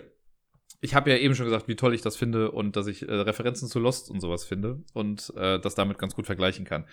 Meine hochgeschätzte Ailey, die äh, Charaktere, die ich gespielt habe, die Heilerin quasi, die äh, im, im Tempel da zugange war und von Neante, der Priesterin oder wie auch immer sie hieß, äh, großgezogen wurde oder halt ausgebildet wurde, die hat sich ja auf den Weg gemacht um rauszufinden, was ist mit diesen Champions eigentlich passiert aus Kurnacht. Das haben sich ja, ne, wir erinnern uns ganz am Anfang, die Grundstory ist ja, dass äh, etwas auf Avalon passiert auf dieser Insel, dass diese Menhire langsam ausgehen und die Welt so langsam wieder in diese Weirdness verfällt. Und die Champions, quasi fünf große Helden, sind dann losgezogen, um äh, rauszufinden, was da passiert ist. Und wir gehörten halt nicht dazu. Wir wurden nicht für worthy enough befunden, und wurden zurückgelassen. Und erst als dann irgendwie so klar wurde, okay, auch diese Helden kommen nicht mehr wieder, da haben wir uns dann quasi äh, dazu berufen gefühlt, doch auch mal nachzugucken, um zu schauen, was da so los ist. Um halt eben unsere Stadt zu retten. Ne, oder unser Dorf oder unsere Siedlung, wie auch immer man das betiteln möchte. Und damit beginnt das Ganze ja. Ne? Das ist so der Start. Und ja, äh, das erste Kapitel ist ja generell noch so ein, okay, wir finden uns mal zurecht, ne? Wir müssen erstmal den Menhir, der jetzt in Kurnacht steht, den müssen wir erstmal wieder fixen. So, das habe ich ja nach drei Anläufen dann noch irgendwann mal geschafft. Ich weiß schon gar nicht mehr, wie ich es dann letztendlich gemacht habe. Da bin ich ich habe es auf jeden Fall einmal versucht, irgendwie mit diesem, mit dem Old Steel Miracle und irgendwie was rauszubekommen. Ich glaube, irgendwann habe ich es durch die Druiden-Dinger dann geschafft. Ähm, hat dann aber alles funktioniert, der, das Ding stand dann. Und dann in Kapitel 2 fing es ja dann schon an mit den ähm, mit den Quests, wo man dann die Möglichkeit hatte, man kriegt ja dann gesagt, okay, du hast jetzt drei Möglichkeiten, die Story weiterzuführen. Entweder finde raus, was mit der First Expedition passiert ist, also was mit den großen Helden geschehen ist, oder geh nach Camelot und frag nach Hilfe, oder finde einen anderen Weg, um die Story weiter voranzutreiben. Das sind so die drei Möglichkeiten, die man genannt bekommt. Und ich dachte mir, na gut, komm, ich bleib mal meiner Quest treu und ich versuche herauszufinden, was mit den Menschen passiert ist. Das war mein Grundgedanke hinter der Sache. So, und dann bin ich losgezogen und habe hier und da Sachen entdeckt und habe auch immer mal wieder Hinweise gefunden. Und dann bin ich aber relativ schnell an einen Ort gekommen, äh, im, im Westen, Farshire hieß es, glaube ich, wo es dann hieß, so, ja, okay, hier findest du die und die Person, so, und da musste man sich dann so ein bisschen durchwurschteln. Aber irgendwann bin ich zu äh, Lady Kingcat gekommen. Kingcat, King, Kinset, glaube ich Mit der habe ich dann ein bisschen gesprochen, eine etwas herrische Herrscherin, die dann so meinte wegen, ja, wir sind hier in einem kleinen Krieg mit Timberwall da oben und die sind äh, ein bisschen ätzend und bla bla bla. Ich glaube Timberwall, ich weiß schon gar nicht mehr, wie die Orte genau hießen. Auf jeden Fall dieser Ort dann da. Also so zwei, drei Felder weiter oben war. Mit denen sind sie so ein bisschen im Clinch und wir könnten ihr jetzt helfen, das Ganze zu lösen. Und dann dachte ich erstmal so, okay, ich sag jetzt einfach mal ja. Und auf einmal hieß es, okay, dein Kapitel ist vorbei. Ich so, was? Ja, du hast deinen, äh, du hast deinen Partner gefunden im Kampf äh, gegen oder um diese Städte oder sonst irgendwas. Oder der War for Avalon, das was genau. Du hast deinen Verbündeten gefunden. Ich so, ich kenne die Person erst seit fünf Minuten, aber okay, alles klar. Ich so, wer weiß, vielleicht gehört das ja mit dazu. Wusste ich ja zu dem Zeitpunkt ja auch nicht großartig, ne? Und dann fing es nämlich an, dass man dann äh, gab es nämlich, es gibt Kapitel 3a und Kapitel 3b. Und ich habe dann, glaube ich, Kapitel 3b gehabt. Wer weiß, was Kapitel 3a ist. Das weiß ich bis heute nicht. Naja, und dann habe ich äh, das gemacht. So, und dann hieß es dann, okay, ich muss, äh, weil das ist so eine, so eine Dreiecksbeziehung zwischen drei Städten. Es gibt halt dieses Farshire, ich glaube, es war Timberwall oder so, und dann gibt's noch äh, Crow's Nest oder sonst was, wie das heißt. Irgendwie so ein, noch ein anderes Ding, was weiter oben ist. Und die aus Farshire sagt mir dann, ey, pass auf, wir sind im Clinch mit denen hier in der Mitte. Und die haben sich leider verbündet mit denen im Norden. Und die im Norden sind eigentlich unparteiisch. Und wir hätten die gerne auf unserer Seite. Deswegen geh doch mal zu denen such uns ein Druckmittel und äh, das nutzen wir dann, damit die uns im Kampf gegen die Mittleren unterstützen. Klang alles eigentlich nicht ganz so geil. Ich war, nicht, war mir nicht so hundertprozentig sicher, ob das so das ist, was ich machen möchte, aber warten wir mal. Ich habe dann gesagt, ja, mache ich. So. Und dann war, ey, dein Kapitel ist vorbei halt, ne? So. Dann fing Kapitel 3b an, so. Und dann musste man halt irgendwie gucken, wie das Ganze dann weitergeht. Und dann bin ich in Kapitel 3b oder ah, ich weiß nicht mehr ganz genau, ist ja auch egal, in Kapitel 3 bin ich dann rumgewandert und bin dann irgendwann aber halt auch mal in diese mittlere Stadt gegangen, gegen die ich ja gerade eigentlich zur Rande bin. Die kannten mich ja noch nicht. Also gehe ich rein, war dann noch mal ein bisschen tricky, weil man gar nicht so einfach in die Stadt reinkommt. Man braucht irgendwie genug Reputation oder sonst irgendwas. Aber irgendwann bin ich reingekommen und habe dann da mit dem Leader gesprochen, der mir dann seine Version der ganzen Geschichte erzählt hat. Und das war halt äh, ganz lustig, weil der Anführer der Stadt hat mal die Anführerin, bei der ich vorher war, die haben wohl irgendwie geheiratet, aber irgendwie in Farshire sind Hochzeiten, glaube ich, ich hab's, ich weiß nicht mehr ganz genau, ob ich das noch zusammenbekomme, aber die sind irgendwie nur auf so ein Jahr limitiert. Ähm, und nur so politische Hochzeiten quasi und das wusste aber er nicht und dann waren sie verheiratet für ein Jahr und da ist auch irgendwie ein Kind draus entstanden aus der Zeit äh, und nach diesem, also in diesem Jahr hat sie all sein Vermögen so mit benutzt, um eine riesige Armee aufzubauen. Und dann hat sie ihn halt wieder rausgekickt nach dem Jahr und deswegen hat sie jetzt eine riesige Armee. Er hat kaum noch mehr was. Ähm, aber, und dann sagt er nämlich, hey, pass auf, hast du nicht Lust für mich zu arbeiten? Denn er weiß, dass der Sohn, also es gab irgendwie mal so einen größeren Krieg und ich glaube, da hatte sie schon einen Sohn von. Äh, und sie ist davon ausgegangen, dass während dieses Kampfes ihr Sohn gestorben ist. Der ist aber gar nicht tot. Der ist, irgendwo wird er festgehalten. Und der Typ gibt mir jetzt irgendwie 40 Diamanten, um den freizukaufen, ihn, also den, den Sohn dann wieder zu ihm zu bringen, damit er ein Druckmittel gegen sie hat. Also total die politischen Verwirrungen irgendwie. Und dann habe ich gesagt, ja, mache ich. Auf jeden Fall. Ja, Kapitel 3 ist zu Ende. Bau bitte Kapitel 3 auf. What? Das heißt, ich habe jetzt einfach nur noch einen anderen Verbündeten gehabt. Ich hätte wahrscheinlich theoretisch auch noch in das dritte Ding gehen können und sagen können, ey, ich arbeite auch für euch. Weil da stand auch irgendwann so da, ey, du kannst auch für alle anderen was machen, solange du nichts machst, was eine Seite irgendwie ziemlich anpisst. Ja, war ich wieder in Kapitel 3. Und dann habe ich aber gedacht, ach komm, bevor ich das jetzt auch noch mache, dann bin ich halt nach oben gegangen noch in diese nördliche äh, Ortschaft und habe da so ein bisschen rumgeguckt und da war ich relativ gut unterwegs. Ich glaube, das war auch was, was ich im Stream dann gespielt hatte. Ähm, weil da ist es so, da ist dann ein Zauberer, ich glaube hier Lady Morgane oder Mordred, eins von beiden, war dann da. Äh, und es hieß dann, dass der Kopf von dieser magischen großen Zauberin noch irgendwie da ver verbunden ist. Und ich habe die Zeichen alle wirklich ganz gut deuten können und irgendwie alles gut geschafft und habe dann diesen Kopf bekommen. Den Kopf, den ich dann als Druckmittel wieder mit nach unten bringen sollte, weil der Kopf ist irgendwie das Wahrzeichen oder Zentrum der Macht von diesem nördlichen Ding. Das sollte ich jetzt mit in den Süden nehmen, in die Stadt, bei der ich anfangs war, damit sie das als Druckmittel für die anderen benutzen kann. So, habe ich dann gemacht. Das heißt, ich bin mit dem Kopf da nach unten gegangen hab das da abgegeben, die haben sich alle mega gefreut. Yay, let's go to war. Dann durfte ich nämlich eine diplomatische Nachricht überbringen. So, das war dann nämlich das nächste Kapitel, dass es dann dazu kommen sollte, weil, ey, jetzt haben wir die große Macht. Und es gibt einen Ort äh, in Avalon, das ist so ein Meeting Point, der Halfway, Halfway Meeting heißt das, glaube ich. Also ein großer Stein. der mega weird ist, weil auf diesem Stein die Geschichte geschrieben wird, aber auch immer mal wieder neu geschrieben wird. Das heißt, da sind Sachen in Runen und so reingeritzt, aber die Runen verändern sich immer und scheinen dadurch auch die Vergangenheit immer so ein bisschen zu verändern. Was bei mir natürlich so ein bisschen die Hoffnung äh, ja, geweckt hat, dass Sachen aus diesem Stein dann halt in der Vergangenheitskampagne irgendwie was zu sagen haben oder so. Mal schauen, was das so wird. Ähm, naja, und an diesem Meeting, das sollte man dann selber organisieren, dass alle drei Parteien sich an diesem Meetingpunkt treffen. Das war ein relativ schnelles Ding. Äh, da bin ich einfach zu den verschiedenen Städten gegangen, hab denen gesagt, so, ey, Meeting Point in fünf Tagen oder so, kommt alle und dann reden wir über alles. Ja, dann war das so im Prinzip, okay, das, du sagst, die sollen kommen, dann mussten irgendwie fünf Ingame-Tage oder drei Ingame-Tage verstreichen und dann war dann dieses Meeting. Und das war schon so ein kleiner What the fuck-Moment. Denn wir erinnern uns, die liebe Ailey ist ja losgezogen, um ihr Dorf zu retten, um die Leute aus ihrem Dorf halt zu schützen und zu retten und sonst was. So, dann kommt sie an diesen Meetingpunkt an, ist schon was später irgendwie, so ein bisschen abends. Und dann hat man die Wahl gehabt zwischen, du kannst zu deiner eigenen äh, Partei gehen, also zu Lady Kingcat in dem Fall. Du kannst zu den anderen gehen. Da hätte man wahrscheinlich irgendwie noch so einen Traitor-Move oder sowas machen können. Oder dann kam man so, ey, und du siehst Leute aus Kurnacht, die auch da sind. Ich so, geil, meine Leute.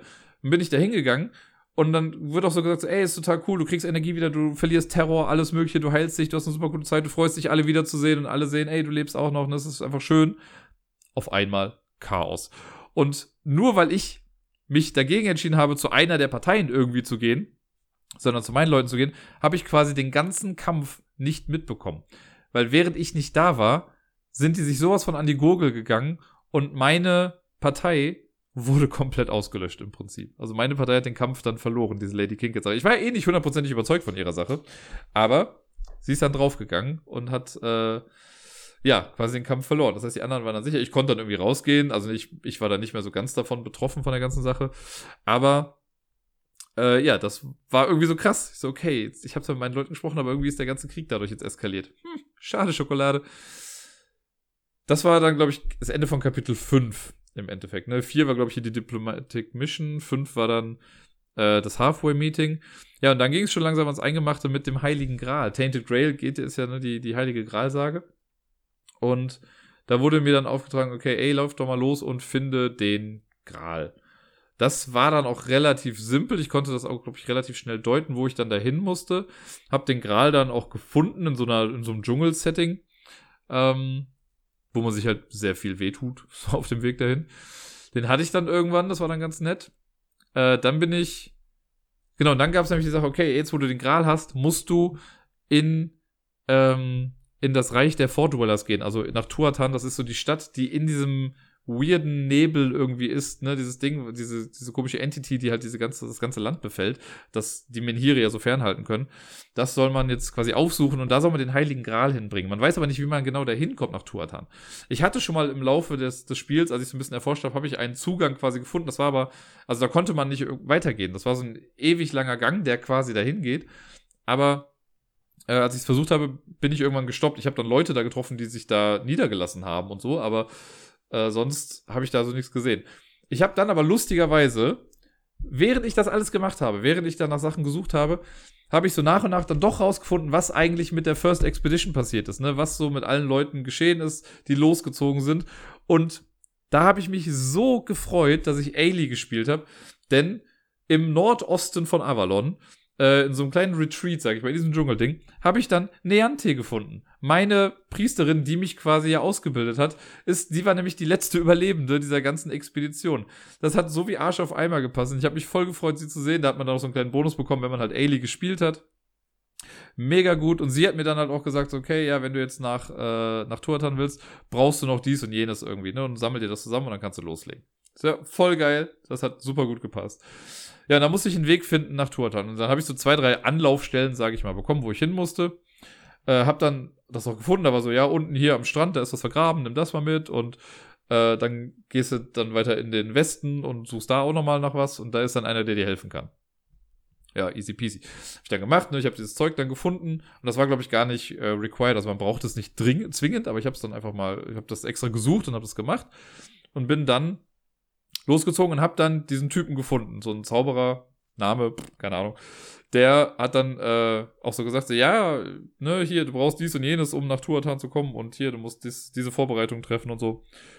Dann war das aber schon mal vorbei, das Kapitel. Und dann kam Kapitel, ah, ich möchte sagen, Kapitel 7 war es dann, wo es dann ist, okay, finde den Weg nach Tuatan. Und da gab es auch wieder sowas mit, okay, entweder du gehst da und dahin und findest den Weg, oder du findest da den Weg, oder du findest einen eigenen Weg nach Tuatan. Ich habe den eigenen Weg wieder gefunden, einer, der gar nicht so großartig vorgeschrieben war. Ähm, das war so mehr durch Zufall, weil das hatte ich, glaube ich, im Podcast auch gesagt. Ich war dann an einer Stelle der Map, wo ich vorher noch nie war. Und ich hatte jetzt die Möglichkeit, diesen Teil einfach mal zu erforschen. Und dachte mir, ey, komm, ich werde sowieso nicht wieder hier unten hinkommen, sehr wahrscheinlich. Ne? Und habe dann da unten einfach alles abgegrast. Und bin wirklich, das Kapitel hat gestartet. Und ich bin drei Felder weit gegangen und war an dem Ort, der mich nach Tuatan gebracht hat. So, okay, das ist das kürzeste Kapitel in der Geschichte der Menschheit hier gewesen gerade. Das war so schnell vorbei. Einfach nur drei, vier Karten irgendwie abgehen. Und dann hieß es, ja, du bist jetzt auf dem Weg nach Tuatan. Und das war das, wo ich dann noch meinte, das war so ein bisschen Turning Point, weil in Tuatan hieß es auf einmal, okay, bau die ganze Map ab, du brauchst jetzt nicht mehr. Und dann hat man so ein Tuatan-Deck gehabt irgendwie. Das waren so mehrere kleine Karten. Ähm, ich glaube fünf Stück oder so da hat man eine hingelegt, man hat sich draufgestellt oder man hat die dann noch rumgedreht und jede dieser Karten hat dann immer noch so eine eigene kleine Regel gehabt, sowas wie, ja, wenn du dich hier heilst, kriegst du Energie wieder, aber wenn du Energie bekommst, verlierst du Leben. Also, weil Turtan halt eigenen Gesetzen folgt, hat jede Karte das so ein bisschen ausgedrückt. Es gab auch eins, wo man halt Essen nicht essen konnte, dafür musste man aber Wealth essen, quasi am Ende eines Tages. Und das war auch das, wo ich meinte, da hätte man theoretisch kann man da ein eigenes kleines Spiel draus machen, weil wenn man auf Tuatan dann ist, dann muss man dauernd random Encounter auswürfeln. Man hat also man kann keinen Weg irgendwie verfolgen, man braucht so Quest-Tokens, man muss quasi eine gewisse Zeit da drin verbringen, um einfach weiterzukommen. Und man würfelt dann und dann liest man entweder Sachen in dem äh, Book of Scripts nach, was man dann irgendwie trifft. Und das sind sehr, sehr verschiedene Sachen. Ne? Mal trifft man Monster, mal triffst du Menschen, die laufen noch mal bist in der Vergangenheit, mal in der Zukunft. Kannst du nicht genau bestimmen. Und du versuchst einfach nur aus allem einigermaßen möglich, gut möglich rauszukommen, um diese Quest-Token zu sammeln. Und immer wenn du zwei hattest, konntest du auf die nächste Karte gehen. In der Mitte hast du dann irgendwann noch so ein kleines Retreat gefunden, da konnte man sich heilen. Und wenn man dann fünf Karten aufgedeckt hatte, dann ist man irgendwann ins Heart of Tuatan gekommen. Das war so dann die Mitte. Und das war wirklich dann auch so der Mittelpunkt der Geschichte. Ich glaube, das war dann auch Kapitel 8, äh, wo dann, wo man dann auf König Artus dann auf einmal trifft, der eigentlich tot sein sollte. Äh, und auf diese komische Zauberin. Und man muss sich dann für eine Seite entscheiden. Entweder für die Seite der bösen Zauberin oder für Artus Seite. Und ich habe mich dann für King Arthur entschieden und habe ihm quasi geholfen, weil man sollte ihn, glaube ich, hinrichten eigentlich, aber das habe ich dann nicht gemacht. Und ich habe äh, Excalibur dann rausgezogen. Und ich finde dieses Design, wie sie Excalibur beschreiben, finde ich so geil und so cool. Weil natürlich kennen alle die Geschichte von Excalibur mit, ja, äh, Schwert im Stein und nur wer würdig ist, kann es rausziehen und so. Hier haben sie das aber so gemacht, dass das halt ein sehr mächtiges Schwert ist, was aber mit einer Art Preis äh, einhergeht. Und zwar ist der Griff voller Stacheln und Spitzen. Das heißt, wenn man Excalibur wielden möchte, also wenn man das schwingen möchte und damit kämpfen möchte, muss man halt diesen Griff packen, der einen halt konstant bluten lässt. Was halt auch dadurch repräsentiert wird, dass man halt auch Energie verliert, wenn man damit dann halt rumläuft und damit kämpft. Mega gut. Man hat zwar dann eine starke Waffe, die einem sehr viele Sachen ermöglicht dann im Laufe des Spiels, aber man blutet halt. Das fand ich so gut. Alleine diese Beschreibung, das sau geil. Sau, sau geil. Ein bisschen, also Geschichte war ja noch, dass wir dann den Heiligen Gral da lassen sollten, weil er anscheinend aus Tuatan kommt und er musste an seinen rechtmäßigen Platz. Ich habe ihn dann nochmal da gelassen, ich bin ja nett. Und äh, ja, dann habe ich äh, Arthur auf jeden Fall nicht bekämpft und nicht besiegt und das fand sie dann nicht so geil. Die haben dann ihr Ding gemacht, also die haben dann gegeneinander gekämpft. Ich bin dann irgendwann wieder abgehauen, musste den ganzen Weg dann wieder zurück ne, aus Tuatan. Das musste man dann zweimal machen. Und, super, habe ich einmal kurz wieder gegen den Plopschutz hier bekommen. Ähm, dann war noch ganz nett, auf dem Rückweg war dann auch wieder sowas, ja, wenn du nach zwei Karten äh, weiter möchtest und du hast Secret-Karte so und so, dann findest du nochmal dieses Retreat. Und das war äh, im Endeffekt dann das, was ich am Strand gefunden hatte, was da vergraben war, was man eigentlich gar nicht brauchte, aber das hatte ich dann. Wenn man, das war so eine Burial Mask. Und wenn man die anhat, hat man dann doch auf einmal was gesehen, was vorher verborgen war. Und dann konnte man sich doch nochmal heilen und all so Geschichten. Das war ganz cool. Ja, dann wieder komplett äh, durch Tuatan durch. Äh, und dann bin ich nämlich da, wo ich anfangs einmal war, wo ich sagte, das ist eigentlich auch ein Weg nach Turtan, aber wo ich festgesteckt bin und wo ich Leute gefunden habe, die sich da niedergelassen haben. Da kommt man dann raus. Und da gab es dann so einen dicken Encounter gegen den Vordweller, der Typ, der einen die ganze Zeit gejagt hat im Laufe des Spiels. Das war so ein kleiner Mechanismus, den hat man immer mal wieder so bekommen. Man hat so einen Hunted-Status quasi äh, erhalten. Und dann hat ein so ein ja, vierärmiger Typ dann quasi verfolgt. Und der war sehr stark. Ich habe einmal gegen den gekämpft und gewonnen und der wurde dadurch aber gefühlt immer nur stärker. Und da war dann so die Final Confrontation, dass man den nochmal gefunden hat. Und das Geile war, man konnte mit dem reden. Das heißt, man musste gar nicht mit dem kämpfen. Und ich habe dann den diplomatischen Weg gewählt und habe dann gesagt, ey, ich will dir nichts Böses, verdammt nochmal. Das war ein relativ anstrengender, äh, eine anstrengende Diskussion. Aber ich habe es dadurch geschafft, dass er dann irgendwann davon überzeugt war, dass ich ihm gar nichts Böses will. Ich will wirklich nur, dass alles wieder seinen normalen Weg geht. Und dann hat er von mir abgelassen. Super gut. Ich glaube nämlich, wenn ich das im Kampf gemacht hätte, hätte ich verkackt. So, ne, das war, kommt nochmal mit dazu. Ja, und dann kam ich da raus, wurde dann irgendwie äh, aufgefangen von diesem Zauberer, der mich auch losgeschickt hatte. Und der, dann ging es nämlich noch so ein bisschen weiter, meinte so, okay, der Gral ist wieder an seiner Stelle, es ist, Order ist wieder so einigermaßen restored. Äh, und wir machen jetzt aber noch ein bisschen was, weil diese ganzen Menhire doch langsam am Arsch sind. Äh, und dann hat er quasi einen kleinen Mini-Menhir geschnitzt. Dafür musste man noch so ein paar Sachen besorgen, nochmal so einen extra Stein äh, holen und Stone Masons Tools oder Stone Shaper Tools. Das musste man alles besorgen. Und dann kann man diesen Crude Menhir, heißt das dann, also eine Simplifizierung von so einem Menhir, den man rumtragen kann. Den äh, hat er dann gemacht. Und das war auch noch ganz nett, da war ich auch wieder sehr aufopferungswürdig, weil er, ähm, da heißt es dann irgendwie, ja, da, da muss Blut drüber gegossen werden und eine Seele muss daran gebunden werden oder so. Und dann habe ich natürlich aber auch gesagt, so, ja, nimm meine. Ne, ich bin hier Aufopferungs-Ali, ich möchte das machen. Und dann sagt er aber, nee, deine Seele ist für Größeres, äh, zu größeren Berufen. Äh, das würde deine Seele würde nicht an diesem Stein bleiben. So, ne? Und dann hat er es selber gemacht. Dann sieht man ihm quasi zu, wie er sich irgendwie selbst umbringt und sein Blut darüber fließt und auf einmal hat man diesen Min hier, den man damit rumtragen kann.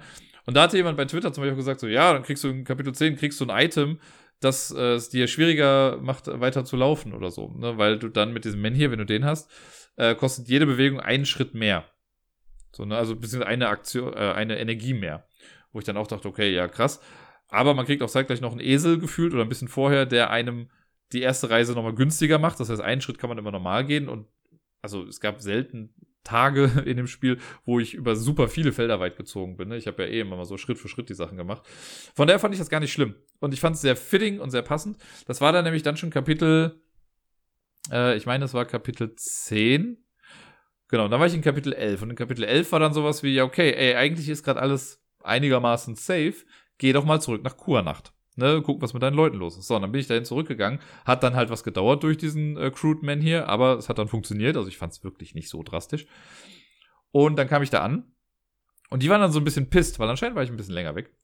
Und die meinten so, ja, bist jetzt mal hier, um uns endlich mal zu helfen. Unser Man hier ist am Arsch. Alle Leute sterben hier langsam. Wir brauchen Hilfe. Und dann gab es halt so einen Scheidepunkt, wo du sagen konntest, okay, ja, ich helfe euch jetzt. Man hätte aber auch sagen können, nö, ich habe noch anderes zu tun, ich habe Wichtigeres zu tun gerade. Aber ich habe gesagt, weil das war dann das, was ich meinte. Ich als Ailey bin losgezogen, um meinem Dorf zu helfen, um meine Siedlungsgemeinschaft da irgendwie äh, zu retten. Und das habe ich nie aus den Augen verloren. Und deswegen habe ich gesagt, klar helfe ich euch. Ne? Ich bin für euch da. So, und dann hieß es nämlich auch einfach, da war ich sehr verwirrt, dann war Kapitel 11 vorbei und dann stand auf einmal Baukapitel 13 auf. Also, nee, Kapitel 10, nee, doch. 11 war vorbei und dann kam 13 genau. Ich so, äh, scheiße. Die, was mit der 12? Und dann habe ich wirklich viel nachgelesen und habe irgendwann mal rausbekommen, dass es wirklich so sein soll. Dass es halt so ein bisschen, hat jemand geschrieben, uh, mutually exclusive ist. Das heißt, wenn du diesen Weg einschlägst, dann wirst du Kapitel 12 nicht machen oder Kapitel 15 vielleicht auch nicht, sondern kommst dann direkt zu Kapitel 13. Okay, dann war ich in Kapitel 13 und dann hatte ich die Aufgabe, finde einen Ort für die Leute aus Kurnacht. Ne, also versuche irgendwie rauszufinden, mindestens zwei Orte, wo du die hinbringen kannst, wo die in Sicherheit sind. Ja, dann bin ich losgezogen. Ich hatte dann schon so ein bisschen eine Ahnung, ne, weil ich habe ja die Map vorher gut erkundet und dachte mir so, ja, guck mal, das ist doch eigentlich total der perfekte Ort. Da hatte ich dann noch einmal einen mega Kampf. Das war echt hart. Da musste ich, also First Farmhold heißt das Ding. Das ist so ein komplett eingeschlossenes Ding, da wo auch die erste Siedlung eigentlich war. So meterhohe Mauern drumrum, die halt einen guten Schutz bieten und so, wo aber mittlerweile niemand mehr drin ist, weil da halt so ein fetter Wurm irgendwie drin ist, den ich dann bekämpft habe. Mit Mühe und Not auf den letzten, auf dem Zahnfleisch gehend, habe ich es dann noch irgendwie geschafft, dieses Ding kaputt zu schlagen. Äh, und das Ding hat 40 Schaden oder sowas. Ne? Also von der dicke Leistung, würde ich mal sagen. Ja, und dann hatte ich halt schon einen Ort. Man musste halt zwei finden und dann habe ich gesehen, ach guck mal, der Ort da drunter, da war ich noch gar nicht. Das war wirklich nur Zufall. Bin dann da hingegangen und dann stand auch relativ, also habe ich mich für irgendeinen Weg entschieden so, ja, äh, okay, du kriegst jetzt den und den Status. Und die Quest sagt halt, ja, wenn du zwei Last Haven äh, hast, dann kannst du das Kapitel beenden. So, okay, alles klar. Hatte die beiden, dann gesagt, Kapitel beendet, dann war ich in Kapitel 14 und dann hieß es nur noch, ja, bring die Leute dahin. Also bin ich wieder zurück nach Kurnacht gegangen, dann hat man so ein Secret Item bekommen, das sind dann die Hopeful Survivors gewesen. Ähm, und man konnte immer nur eine Hopeful Survivor Gruppe irgendwie mitnehmen. Das heißt, ich hätte theoretisch wahrscheinlich auch echt viele Leute noch retten können aus verschiedenen Orten. Aber dann war ich da Hab die Leute aus Kurnacht zur First Farmhold gebracht. Die waren erst ein bisschen so, ja, was soll das denn hier? Aber haben dann gesehen, okay, es scheint doch ein ganz cooler Ort zu sein. Und dann wurde ich vor die Wahl gestellt. Willst du jetzt hier bleiben oder willst du noch weitermachen? Und dann habe ich mir gedacht, ich will hier bleiben. Ich will bei meinen Leuten aus Kurnacht bleiben und will denen ja jetzt helfen. Und das habe ich dann gemacht. Und dann hieß es auch, dann wurde ich quasi gefühlt dreimal gefragt, bist du dir sicher? Weil das beendet dann die Kampagne. Habe ich gesagt, ja, möchte ich. Ich hätte natürlich noch losgehen können und hätte noch hier und da Sachen äh, machen können. Ich habe auch durch ein Special Event habe ich nochmal quasi von Arthur geträumt, äh, also Artus, ne, King Arthur, geträumt, der irgendwie in den Nordwesten gegangen oder Nordosten gegangen ist, wie es da stand. Ähm, und da war so eine Task, also es ist immer Unterschied zwischen Quests und Tasks. Ne? Quests sind die Sachen, die man machen muss, Tasks sind so Zusatzaufgaben, die man machen kann. Und eine Task war dann auch so, ja, finde raus, äh, was mit äh, King Arthur letztendlich jetzt geschehen ist. Habe ich jetzt nicht gemacht. Ich habe mich die ganze Zeit eigentlich nicht so wirklich um diese ganze Rittersache gekümmert. Ich habe immer Sachen davon mitbekommen, ne, was hier und da so passiert ist. Aber für mich war immer klar, ich will eigentlich doch nur, dass, mein, dass es meinen Leuten gut geht. Ist vielleicht ein egoistisches Ziel insgesamt gesehen, aber ich finde, es passt ganz gut. Ne, ich war nie einer der großen Champions. Ich war, bin froh für das alles, was Ailey da jetzt erleben konnte und so. Aber dann sozusagen, okay, nee, sie setzt sich jetzt hier mit ihren Leuten zusammen, versucht das zu machen. Dann wird auch gesagt, okay, sie sind auf ewig dankbar gewesen. Es wird nie vergessen, was sie getan hat. Ähm, und am Ende geht man dann so eine Art Epilog durch und muss man sagen, okay, wenn du den Status hast, dann gehst du jetzt dahin. Und dann liest man so Stück für Stück seinen Epilog durch. Dann gibt es irgendwann die Endcredits. Und dann wird am Ende noch so ein bisschen, nochmal so ein letzter Epilog quasi gesagt. Dann heißt es, und das war's. Das war die Kampagne. Und damit hat es für mich also, nachdem ich Kapitel 1 bis 11 gespielt hatte, äh, kam dann noch 12, äh, 13 und 14 und damit war es vorbei. Also Kapitel 15 gab es für mich gar nicht, Kapitel 12 gab es für mich auch nicht. Und jetzt nochmal der Grund, warum ich finde, dass mich das so an Lost erinnert hat. Ich finde, ne, wir wissen, also ich habe es ja schon oft gesagt, aber für die, die es noch nie gehört haben, Lost, absolute Lieblingsserie. Ich weiß, es gibt Leute, die die Serie an sich nicht gut finden. Es gibt Leute, die die Serie bis, bis Staffel 5 gut fanden und dann den Schluss scheiße. Und ich finde, es hat immer was damit zu tun, wie man die Serie geguckt hat. Für mich war Lost von Anfang an eine Charakterserie. Natürlich sind da super viele Mysterien und ich fand es auch geil, was da für Mysterien aufgebaut wurden. Und wenn die gelöst wurden, fand ich das so, oh, ich so, ah, krass, aber es war ja immer so, dass ein Mysterium dann noch mehr Fragen aufgeworfen hat. Und so ähnlich ist es in, äh, in Tainted Grail halt auch. Ne? Man hat so diese Mysterien. Was ist mit den Leuten passiert? Was, was hat es mit King Arthur irgendwie auf sich? Mit den ganzen Rittern, die da noch so verteilt sind? Das ist äh, alles gar nicht so eindeutig und man möchte vielleicht diese ganzen Sachen auch rausfinden. Und ich habe das Ganze aber charakterbasiert gespielt. Und wenn man auch Lost nämlich als Charakterdrama sich vielleicht anguckt oder sich einfach an den Charakteren erfreut, was die für eine persönliche Entwicklung durchmachen innerhalb dieser sechs Staffeln und wie das dann aufhört. Gerade der Schluss hat ja viele Leute bei Lost sehr frustriert. Ich finde das Ende ja super gelungen. Mir hat das so viel Spaß gemacht, das Ende. Einfach, ich saß am Ende jedes Mal, wenn ich das Ende gucke, ich habe es drei, vier Mal oder so geguckt von Lost, habe ich Tränen in den Augen, weil ich das ja nicht einfach nur so, also selbst wenn ich mir das jetzt bei YouTube angucken würde, würde ich wahrscheinlich ein bisschen heulen. Äh, aber einfach, weil ich halt weiß, was die Leute für einen Weg durchgemacht haben und so, ne? Und dass die halt ihre persönliche Reise haben, auch wenn es ein großes Ganzes gibt, was da irgendwie mit dahinter steckt und ganz viele Sachen vielleicht nicht ganz klar sind. So diese persönliche, der persönliche Weg, dieser Werdegang, der ist halt das Wichtige für mich immer gewesen. Und ich glaube auch für die Macher halt irgendwie dann gewesen. Und so habe ich Tainted Grail halt jetzt auch gespielt. Ne, dass ich halt gesagt habe, ja, es gibt super viel, was in dieser Welt noch offen ist. Und ich habe super viele Sachen noch nicht gesehen. Ich habe noch nicht alles geklärt. Aber der Story Arc für Ailey, die angefangen hat als eine, die nicht gut genug ist, um mit auf so eine Reise zu kommen, die dann losgezogen ist auf eigene Faust, um zu gucken, ey, was ist da eigentlich passiert, und dann letztendlich den Heiligen Gral findet, die König Artus irgendwie zur letzten Ruhe anscheinend irgendwie hilft ähm, die in diese weirde Stadt irgendwie da reingegangen ist, die Excalibur geholt hat, die alles ja irgendwie dann doch wieder ins, ins Gleichgewicht gebracht hat. Die hat dann ihr Hauptziel nicht aus den Augen verloren, ist zu ihren Leuten zurückgekommen und hat das gemacht, was sie von Anfang an machen wollte, nämlich die Leute an einen sicheren Ort bringen. Und ein schöneres Ende kann es doch eigentlich nicht geben. Das ist doch ein, ein wundervoller Story-Arc, der quasi einen Anfang und ein Ende hat. Und das fand ich mega.